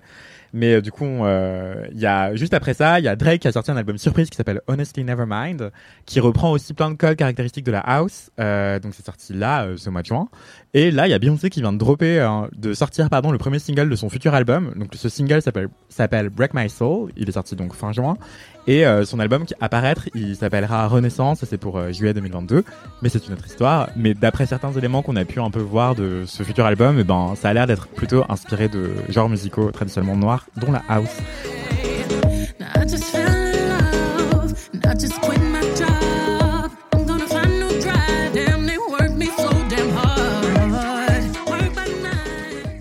D'où la renaissance en fait quelque part, mais on n'en sait rien. hein. C'est plein de théories de fans euh, corroborées par des éléments visuels ici et là et des indices dans certaines interviews que Beyoncé donne comme ça au compte-goutte de temps en temps. Là, il y a une interview magnifique dans le Vogue euh, britannique qui vient de sortir. euh, C'est une autre histoire. Bref, donc ce que je veux mais dire, C'est quoi la rumeur du coup? Que du coup, elle va réexplorer la house music. Ah, ok, que ça va être pas juste un son, mais que ça va être le Ouais, thème de. potentiellement. Et peut-être d'autres sous-genres musicaux qui sont historiquement noirs, en fait. On n'en sait rien, mais ça se trouve, elle va réexplorer la house, peut-être qu'elle va aussi réexplorer le jazz, peut-être qu'elle va aussi réexplorer d'autres genres. Le Je disco, savais ça pas qu'il y avait aussi. hein. des, des Le fan disco théories de quel genre de son va y avoir dans l'album de Beyoncé. Tu vois. Il y a je tellement des de fan théories. théories de nerd d'autres trucs, hein, donc euh, mais c'est marrant. Ah non, non, on cherche des indices partout. La Behave est là. Elle rôde. Voilà. Et du coup, Euh, pour vous dire brièvement ce que c'est que la house, c'est un sous-genre musical qui est né dans des clubs gays et noirs et latinos euh, de Chicago, euh, notamment un club en particulier qui s'appelle le Warehouse, d'où le nom du sous-genre musical. Euh, du coup, ça viendrait d'un DJ qui s'appelle Frankie Knuckles, qui dès la fin des années 70 a commencé à en fait, faut savoir que mixer en tant que DJ, euh, nous, on a l'image de gens qui scratchent leurs disques, euh, peut-être deux en même temps et tout, mais en fait, c'est pas si euh, vieux. C'est assez récent comme euh, façon de mixer. Et Frankie Knuckles avait une façon particulière de mixer justement en superposant deux disques en même temps pour euh, faire chanter sur d'autres rythmes. T'as un disque d'une meuf à voix qui chante et à côté t'as un mix euh, qui est totalement différent, plus instrumental, plus minimal et tout. Et il superpose les deux pour faire ce qu'on va appeler la house ensuite. Et du coup, euh, voilà, donc c'est des éléments, c'est une rythmique hyper minimale, euh, mais très rapide, donc c'est genre plus que 120, 130 BPM, donc battements par minute. Il y a aussi euh, une ligne de basse hyper proche du funk, et il y a aussi des voix samplées dignes du gospel. Et donc si vous voyez You got to show me love de Robin Stone, bah c'est un peu ça. C'est euh, vraiment euh, de, une musique hyper genre entraînante, genre tu te crois à l'église euh, afro-américaine et tout, donc sur des divas et tout. Mais ouais, c'est ça, c'est Mm. des chanteuses à voix forte sur de la musique électronique mais très minimaliste et de la basse hyper présente avec des rythmes un peu funk quoi. Donc ça c'est les caractéristiques de la house et du coup Frankie Knuckles il fait ça dès la fin des années 70. Il y a d'autres DJ qui ont un peu un style similaire qui sont assimilés à lui. Euh, et à la house surtout, donc comme euh, Ron Hardy euh, qui mixe dans un autre club qui s'appelle The Music Box. C'est un style un peu plus vénère. Il y a aussi Larry Levan qui est à New York, lui de son côté, dans un club qui s'appelle Paradise Garage. Et du coup, tout toute cette nouvelle clique, en fait, c'est surtout des hommes gays noirs qui se mettent à mixer ce qu'on va appeler ensuite la house. Et donc c'est hyper intéressant de voir que ça renaît aujourd'hui parce que c'est pas du tout anodin. A priori, d'après plein de théoriciens et théoriciennes de la musique, c'est en fait souvent on a une réémergence ou une réinvention de musique électronique comme la house à des moments de crise en fait euh, financière, sociale et euh, Global. et Globalement, c'est la. Hesse. Ouais, voilà. Et donc là, en ce moment, c'est vraiment la S, euh, comme dans les années 80 à Chicago, dans les quartiers défavorisés, euh, racisés, et comme aussi euh, au moment de, de crash de la crise des subprimes euh, En 2008. à la fin des années 2000, à partir de 2007 aux, aux États-Unis, et donc 2008 vers le reste de l'Occident. Et, euh, et voilà, en fait, à ce moment-là, on a, euh, à la fin des années 2000, on a un boom de Bob Sinclair, euh, Martin Solveig, David Guetta et tout. En fait, eux, ils font de l'électro dance music, genre electronic dance music, EDM, euh, qui est clairement inspiré de la house, mais européanisé et blanchisé, disons les termes. Euh, voilà, donc c'est la house remixée pour plaire à des goûts plus continentaux. Parce oui, parce que j'allais dire quand t'as. Alors, j'ai- rappelons que je ne connais pas grand chose en musique, hein, mais quand t'as dit c'est le retour de la house, ça m'a surprise parce que mon mec qui, euh, pour le coup, euh, mixe du son, écoute du son et va en soirée avec des cool kids qui écoutent du son, euh, quand il va en soirée, c'est quasi. Soit c'est de la une forme de techno que je ne comprends pas. Soit c'est de la house. Il va souvent en soirée house, tu vois, à Paris. Et donc j'ai l'impression que pour les cool kids de 25 ans, dont une partie prend parfois des substances, pas mon mec, mais tu vois, ce, ce Ouais. genre de genre les gens qui vont à la concrète et tout qui allait à la concrète fut autant où la concrète existait, les gens qui vont au Ouais. Rex Club dans ces clubs un peu de voilà de vingtenaires un peu friqués assez blancs, on va pas se mentir. J'ai l'impression qu'il y a beaucoup de soirées house, puisqu'il va souvent en soirée house. Après, c'est peut-être pas la house d'origine comme tu la racontes, mais justement la version blanchisée, parce que j'ai l'impression que c'est un délire de breton, tu vois, et des gens d'école de commerce. Ça dépend. Bah, Aujourd'hui, t'as quand même toute une scène, enfin, avec- autour de Kitty Smile et puis Only Dijon. Enfin, t'en as plein Bah. encore euh, qui continuent à être des grosses figures euh, si actuelles et contemporaines. Justement, Ah, c'est hyper euh, manifeste révélateur euh, que toi tu parles de soirées house euh, que fréquente ton mec et que toi tu parles de Kitty Smile et Only Dijon. C'est justement des soirées dédiées, c'est relativement spécialisé, c'est relativement niche. Et là, Drake, Ah oui. Beyoncé, Oui, c'est pas aussi Ouais. mainstream, pas. Beyoncé C'est qui ça en que je fait, veux dire. j'entends. ouais. C'est que Oui. en fait, Ça la revient house dans la n'était pop, pas quoi. morte. La... Oui, voilà, ça, ça revient dans la pop effectivement au sens de populaire grand public. Mmh. Euh, la house dans les années 80 quand elle émerge, c'est justement très très niche, c'est des gays et noirs latinos défavorisés euh, de Chicago et ça a envahi relativement les États-Unis à partir des années 80 euh, et l'Eu- l'Europe aussi parce que ça, ça en fait il y a plein de DJ des États-Unis qui vont en Europe exporter la house et ça marche très très fort et donc c'est populaire à ce moment-là les années 80 euh, de manière mainstream et ensuite ça ça a quitté le mainstream c'est redevenu un relativement niche, mais ce n'était pas mort évidemment. Il y a des soirées house qui existent depuis longtemps, effectivement. Et, euh, et voilà, là, ça redevient hype euh, au sens, enfin non, pardon, pas hype, mais mainstream. Voilà, effectivement, euh, pour cet été 2022. Et c'est ça que je trouve hyper enthousiasmant. Et justement, ça ressemble à un retour aux sources. Ça ressemble à de la house beaucoup plus proche des années 80 euh, et beaucoup plus noire aussi. Oui. Euh, même si Charlie XCX est une artiste blanche, hein, mais euh, mais en tout cas, elle sample avec respect, avec admiration euh, Robin Stone, euh, qui est une artiste chanteuse afro-américaine euh, qui euh, est le- qui chante sur Show Me Love, du coup, de, qui date de 90. Et donc voilà, je trouve ça hyper intéressant que ça intervienne en plein mois des fiertés LGBTI+, parce que c'est un genre, euh, un sous-genre musical qui est complètement lié, qui procède de cette communauté-là. Et aussi, euh, ça intervient aussi à un moment où Joe Biden, le président des États-Unis, vient de dire qu'il voulait que juin soit le mois de- des musiques noires, d'appréciation des musiques noires. Parce que justement, il veut rappeler, et ce que ce tu as répété la commu- les communautés noires euh, afro-américaines et afro-descendantes partout dans le monde, c'est qu'en fait, les communautés noires sont à l'origine de plein de genres musicaux. Et c'est souvent ignoré, invisibilisé, voire méprisé. euh, L'histoire est souvent écrite à ce sujet-là. Là, il y a El- Elvis de Baz Luhrmann qui vient de sortir au cinéma, euh, qui parle de rock et de Elvis Presley. Mais, euh, mais en le fait, rock le rock, existait euh, avant Elvis, ouais, clairement. le rock il existait avant Elvis et ça émanait de- d'une femme noire lesbienne et, et de, de personnes, d'hommes noirs aussi. euh, voilà. Et petite parenthèse Little par rapport à Elvis, Kalindi a fait son dernier Le seul avis qui compte sur euh, ce film justement et, et le film a priori visibilise pas mal le fait que ça vient justement de ça. Enfin, Ouais, ouais. On n'a pas glamourisé Elvis, on m'a dit il a inventé le rock. Tu Ouais, ouais, c'est très bah, bien que. que Ouais, ouais. Du coup, c'est c'est de la. En fait, c'est justement en plus les compagnies musicales, euh, les, in- les industries, les labels et tout, euh, compartimentaient beaucoup en fait. Il y a la musique pour les noirs, il y a la musique pour les blancs, et Mm. du coup, on blanchisait littéralement les, les genres en fait.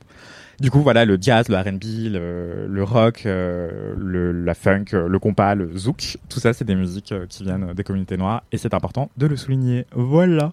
Et du coup, ce que je voulais dire aussi, dernière parenthèse, c'est que du coup, Beyoncé, dans son premier single Break My Soul, qui sample également euh, Show Me Love de Robin Stone, elle dit I just quit my job, et ça dit bien aussi à quel point ça intervient à un moment de crise sociale, financière hyper Le chômage, importante. le chômage, le chômage. bah, quand on peut, Pour une fois je peux m'identifier à Beyoncé. et voilà, en fait, euh, ça, ça, ça, ça sonne presque comme un clin d'œil à ce qu'on appelle la Great Resignation. C'est la grande démission. C'est aux États-Unis, il y a plein, Mm. et au Royaume-Uni d'ailleurs aussi, il y a plein de gens qui démissionnent de leur taf parce qu'ils sont là, euh, wesh, euh, on n'en peut plus. En fait, il y a- on sort de la pandémie, vous nous demandez de payer un loyer, mais en fait, on est où? Oui, et Et aussi on un truc de euh, ça vaut pas le coup d'être aussi maltraité pour très peu d'argent par Mm. rapport à. Enfin, tu vois, il y a eu le Covid Ouais. qui a tout mis en pause et beaucoup d'industries qui se sont. Enfin, on le voit aussi un peu en France, euh, pas tant avec une grande euh, démission, mais avec bah, genre tous les trucs de saisonniers qui arrivent pas à recruter parce qu'en fait, les gens sont là, bah, maybe traitez-nous mieux et payez-nous un peu, tu vois, plutôt que juste nous utiliser comme chair à canon et nous maltraiter, ce qui est une réalité. Surtout qu'il y a eu la réforme du chômage là-dessus qui a pas aidé. Merci Oui. gouvernement. Merci, on l'adore. Pas du tout. Et, euh, et aux États-Unis, c'est encore plus euh, exacerbé par le fait qu'il n'y a pas de protection de, des salariés. Quoi. Tu peux Ouais, vraiment être viré en sociales, mineur. euh, euh, le, minim, le salaire minimum est euh, ridicule. Enfin, les gens sont payés pour boire. Tout ça, tout ça.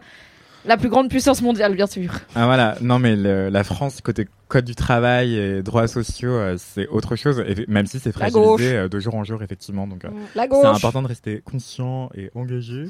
Et voilà, donc écoutez de la house pour euh, lutter contre la crise. Astuce anti-somme et anti-crise globale. non Écoutez mais la house. c'est intéressant parce que ça montre bien aussi qu'en fait les gens ont- ont- ils en peuvent plus, ils ont besoin de lâcher prise et ça se passe aussi sur le dance floor et le dance floor est politique. Donc voilà, et il faut le décoloniser comme dirait Abby Beach, Oui. euh, Harry Debé. Et Oui, le elle est karaoké trop cool, aussi Abby Beach. politique. Et, et si vous avez des titres house que vous aimez trop, du coup, en découvrant tout ce que conseille Anthony, envoyez-les moi. Moi, j'ai une playlist que je cherche à enrichir euh, absolument s'appelle? là-dessus. Elle s'appelle faire de vagues gestes de voguing par rapport à tous les gens qui sont en mode, ah euh, je, je suis gay donc j'ai ça dans le sang. Euh, non, fun fact, c'est un travail, c'est difficile, c'est de la danse. Dur, euh, la quand tu ne sais pas bouger, tu ne sais pas bouger. ne se transmet pas par le sang. Et non. voilà, mais du coup elle s'appelle comme ça euh, en Très référence à ça. C'était important que je demande. Tu comprends pourquoi Oui. j'ai demandé. Mais niveau des titres musicaux, elle, elle est cool. Juste, euh, moi je, je ne sais pas danser, je sais Mm. juste euh, hocher la tête. Mais du coup, les trois titres à retenir, c'est Used to Know Me de Charlie XCX, Oui. euh, Break. My Soul de Beyoncé, et mon, mon titre préféré de l'album de Drake qui a des influences house qui vient de sortir, qui s'appelle Honestly Nevermind. Mon titre préféré, c'est Massive. Voilà. Vous avez tout Trop ce qu'il vous faut pour une petite Tout est playlist noté. house Voilà, c'était mon Summer kiff. 2022. Merci, Anthony et merci d'avance Mathis pour ce travail de montage avec des extraits du Beyoncé, du tout ce qu'on veut. Je vais mourir. De joie. re- Oui. On repart en voyage après toi, Aïda. Euh, J'ai un kiff euh, voyage car c'est de saison Trop bien. et que euh, en partant de mon travail, euh, je me suis euh, octroyé une semaine de vacances euh, pour la pro- enfin une semaine de vacances hors de France pour la première fois depuis un petit moment car le monde d'avant, le Covid, euh, vous l'avez. J'ai été à Séville en Espagne où je n'avais Ah, jamais meilleure été. J'ai été passer une semaine à Séville, qui est la capitale de l'Andalousie. C'est au sud de l'Espagne. Côté un peu atlantique, mais il y a pas, euh, enfin c'est pas à côté de la mer quoi, ça a bien 120 bornes. Faut pas se dire on va aller à Séville, on va aller à la plage. Il y a pas la plage, il y a un très grand fleuve qui la traverse et euh, il fait très chaud. On y a été en mai, il faisait un healthy 27-29 degrés. On m'a dit en juillet août euh, c'est pas c'est compliqué. Donc voilà, si vous écoutez cet épisode et que vous vous dites Hum, j'ai envie de partir à Séville demain, Prenez beaucoup de brumisateurs et d'éventails et peut-être attendez septembre. Mais Séville, c'était trop bien. Donc c'est euh, la capitale de l'Andalousie qui est la partie de l'Espagne qui a le plus euh, de liens avec euh, les différents mouvements de population qui venaient du Maghreb et du Moyen-Orient. Donc toute la période où concrètement il y avait beaucoup d'Arabes en Espagne qui faisaient des califats, qui faisaient des sultanats, qui, qui étaient vraiment des forces politiques en place. Et du coup, c'est une ville avec à la fois un côté très espagnol que j'aime beaucoup, avec euh, déjà le rythme de vie à l'espagnol, la siesta, on adore. C'est dans la partie voilà, c'est la partie sud de l'Espagne, il fait bien chaud, donc euh, la, la vie est un peu décalée. Des fois, on se levait, donc j'y suis allée avec ma une de mes deux meilleures copines, ma petite Fanny, que les auditeurs et auditrices de la MK connaissent bien, puisque Soso et Fanny, euh, c'est la base. On est parti entre meufs, en tête à tête, et on a découvert ensemble la ville, on la connaissait pas. Du coup, il y a toute une partie de la ville voilà, qui vit au rythme espagnol. Donc, des fois, on se levait tranquille à 9h du mat. On se disait, on va prendre le petit-déj en arrivant en ville parce qu'on avait un hôtel un peu excentré afin d'avoir une dans l'hôtel. C'était un choix de vie qu'on n'a pas regretté. Et euh, on se disait, bah, on prendra le petit-déj en arrivant en ville. Et vraiment, à 11h, on était encore en train de tourner parce que tous les trucs de petit-déj étaient fermés. Donc, on était là, mais les gars, il est 11h du mat. Si vous ouvrez pas maintenant pour le petit-déj, il se passe quoi? C'est quand? Bah, parce qu'en fait, le petit-déj, c'est 11h30 midi. Et puis, on déjeune à 15h. Et puis, la sieste parce qu'il fait trop chaud l'après-midi. Et après, on échange la soirée. euh, finit tard, euh, les choses sont ouvertes tard la nuit, quand il fait un peu meilleur. Donc ça, c'est un mode de vie que j'aime beaucoup. Euh, c'est une ville qui est très belle, très ensoleillée, mais vraiment euh, surtout magnifique en termes d'architecture. donc il y a une vieille ville et après le reste de la ville qui est un peu moins joli, comme dans tous les coins du monde finalement. Mais le centre historique qui est au bord du fleuve est très très beau. Et euh, il y a un vrai côté euh, petite ruelle euh, dans lesquelles on peut se perdre. Il y a tout un quartier comme ça qui est fait voilà de toutes petites rues. Et dès qu'on tournait la tête, on était là. Regarde, c'est beau, on, on va voir, on y va. Y a, c'est toujours une chapelle random ou euh, une petite place avec. Il y avait la plus vieille place de la ville qui est genre une toute petite place à l'ombre d'un immense oranger. J'étais là, oh, pff, ils sont pas finis. C'était, il y a de la, alors il y a de la mosaïque et de la céramique partout, y compris il y en a tellement qu'il y en a sous les balcons. Genre non seulement ils décorent leur balcon avec de la céramique, mais quand ils se disent bah les gens ils passent en dessous du balcon, donc on va pas leur montrer du béton moche, tu vois. Donc il y a de la mo- des mosaïques sous les balcons. C'est Ils, ils en font trop. Ils vont le extra mile, on aime bien. Il y a des orangers partout, c'est mes arbres préférés, c'est trop beau les orangers. Et ça dit des choses sur aussi le réchauffement climatique. Donc c'est pas que une bonne nouvelle, mais c'est pas que ça, je pense. Je sais pas comment ils font, mais ils ont une ville avec des oranges partout qui tombent par terre, du coup, logiquement. et- Enfin, c'est des fruits, quoi, ils font leur vie. Et il y a pas trop de bestioles. Il y a pas, là, les guêpes et tous ces insectes de mort, de trucs sucrés qui collent. Et en fait, parfois, tôt le matin, on a vu passer des trucs qui ramassaient les oranges. Donc il y a quand même tout un système de ramasser les oranges tous les soirs pour pas qu'elles pourrissent et tout. Ce qui fait que il y a plein d'animaux, il y a des très grands parcs, il y a notamment un très grand parc au milieu de la ville euh, qui date d'une exposition universelle, si je dis pas de bêtises, Oups. et euh, où il y a euh, plein plein d'oiseaux, euh, plein de vraiment, il y a une belle vie sauvage, mais pas trop de bestioles. Alors peut-être parce qu'on a tué la planète, désolé les insectes, mais étant une personne phobique, ça m'a permis de passer des bonnes vacances. Et euh, du coup, c'est vraiment un truc à faire à taille humaine. Euh, c'est pas une immense ville. On a très, en gros, le matin, on prenait le bus pour aller en ville, et après, on faisait tout à pied. Quoi. Il y avait pas besoin de reprendre les transports. Et euh, c'était trop cool. Les gens sont sympas. C'est touristique, mais pas trop. En tout cas, après, nous, on y était hors saison. Euh, bien sûr, en juillet, août, j'imagine qu'il y a plus de monde et plus de Français, euh, puisqu'en plus, c'est pas très loin. Et on y est allé pendant la semaine de la feria, qui est la feria des April, qui est la première semaine de mai. Il y a un piège. Donc on s'est dit, cool, on y va juste après la feria. En fait, non, c'était la semaine de la feria, qui est un truc. Donc, alors bon, il y a toute une tradition de la corrida, des taureaux et tout à Séville que nous n'avons pas fréquenté, car c'est pas ma vie d'aller voir des animaux se faire un petit peu maltraiter dans des, dans des stades. Mais du coup, la feria, il y a une histoire autour de la corrida, autour de l'élevage et de la de l'élevage de chevaux et des spectacles avec les chevaux. Et en fait, c'est un endroit, c'est un, un spectacle un peu bizarre qui dure toute une semaine et qui prend toute la ville et qui draine énormément de monde du reste de l'Espagne parce que c'est à la fois un immense événement et en même temps, t'es pas vraiment invité en tant que touriste. Donc il y a pas le côté, c'est un événement qui va nous faire venir du tourisme d'ailleurs parce que donc c'est tout un pan de la ville au bord du fleuve. On a mis franchement 4 jours à comprendre c'était quoi le délire de la feria parce qu'on était là, ok, c'est la feria. Du coup, ce qui se passe, c'est qu'à partir de 17h, on voit que des gens trop bien sapés, les meufs en full tenue flamenco, magnifique, euh, des chignons qui tiennent, tu sais pas comment, alors qu'il fait 30 degrés et tout, des éventails en dentelle, et les gars.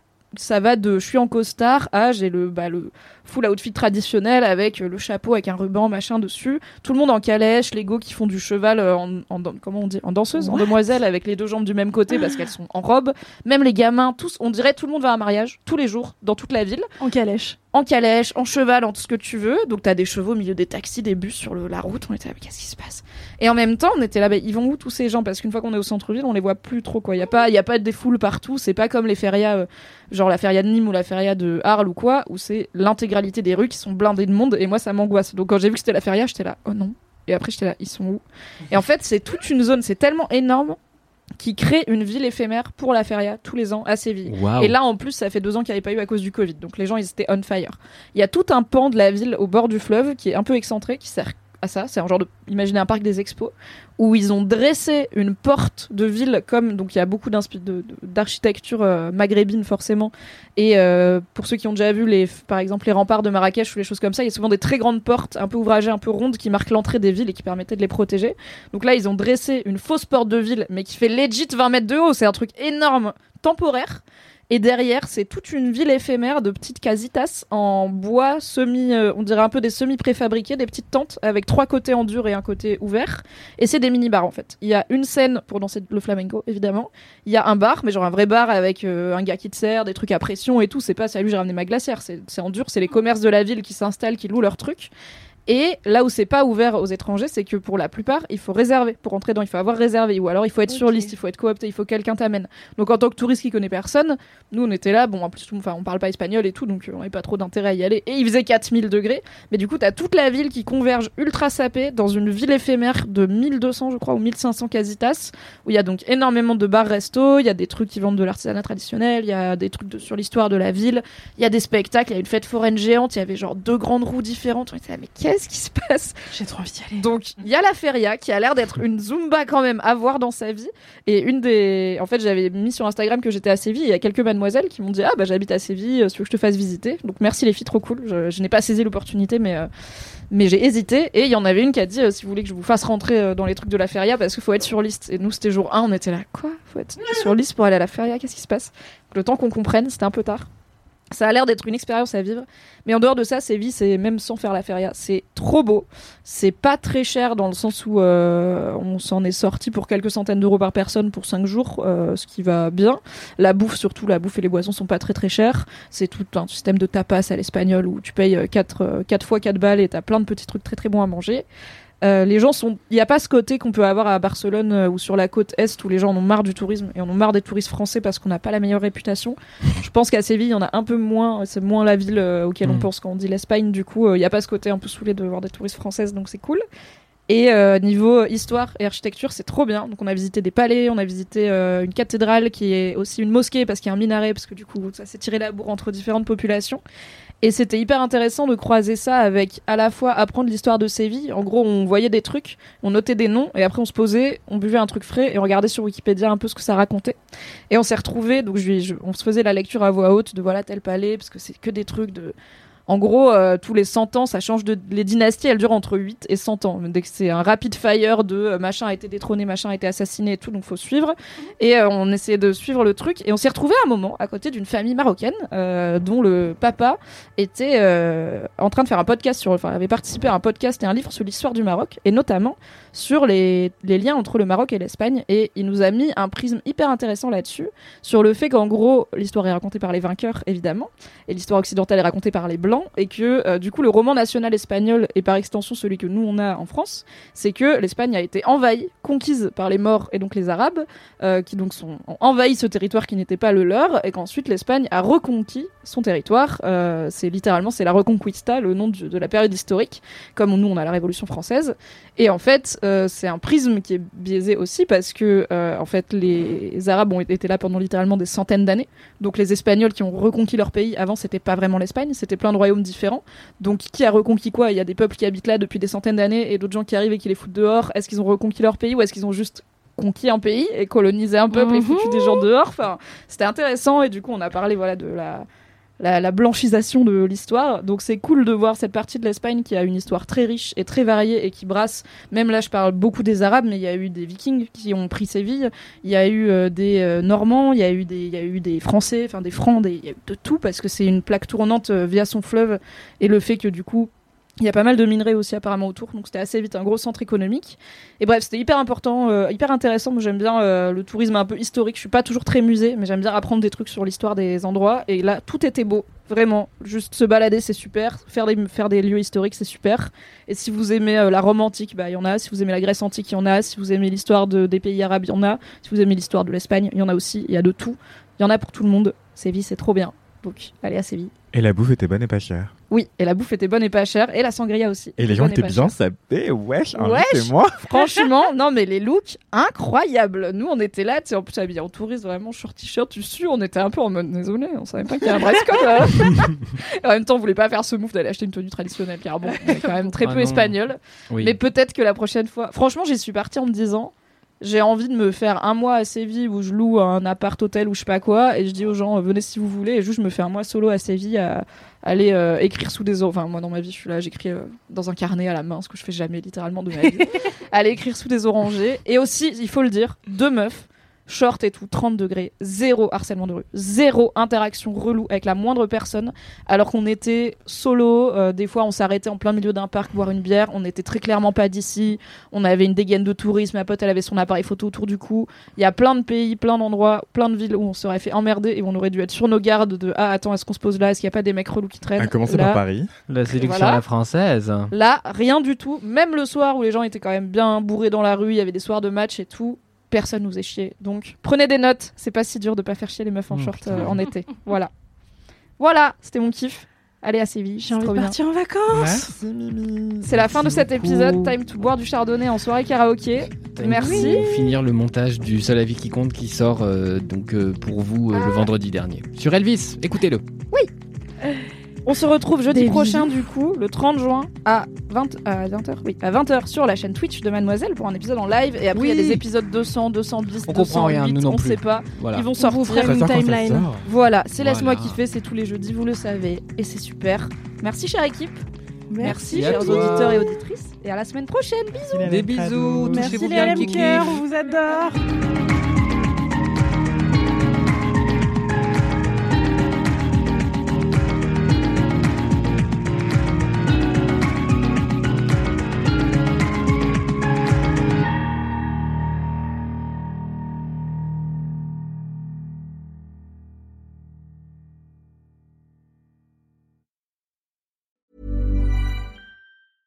When it comes to your finances, you think you've done it all. You've saved, you've researched, and you've invested all that you can. Now it's time to take those investments to the next level by using the brand behind every great investor, Yahoo Finance. As America's number one finance destination, Yahoo Finance has everything you need, whether you're a seasoned trader or just dipping your toes into the market. Join the millions of investors who trust Yahoo Finance to guide them on their financial journey. For comprehensive financial news and analysis, visit yahoofinance.com, the number one financial destination, yahoofinance.com.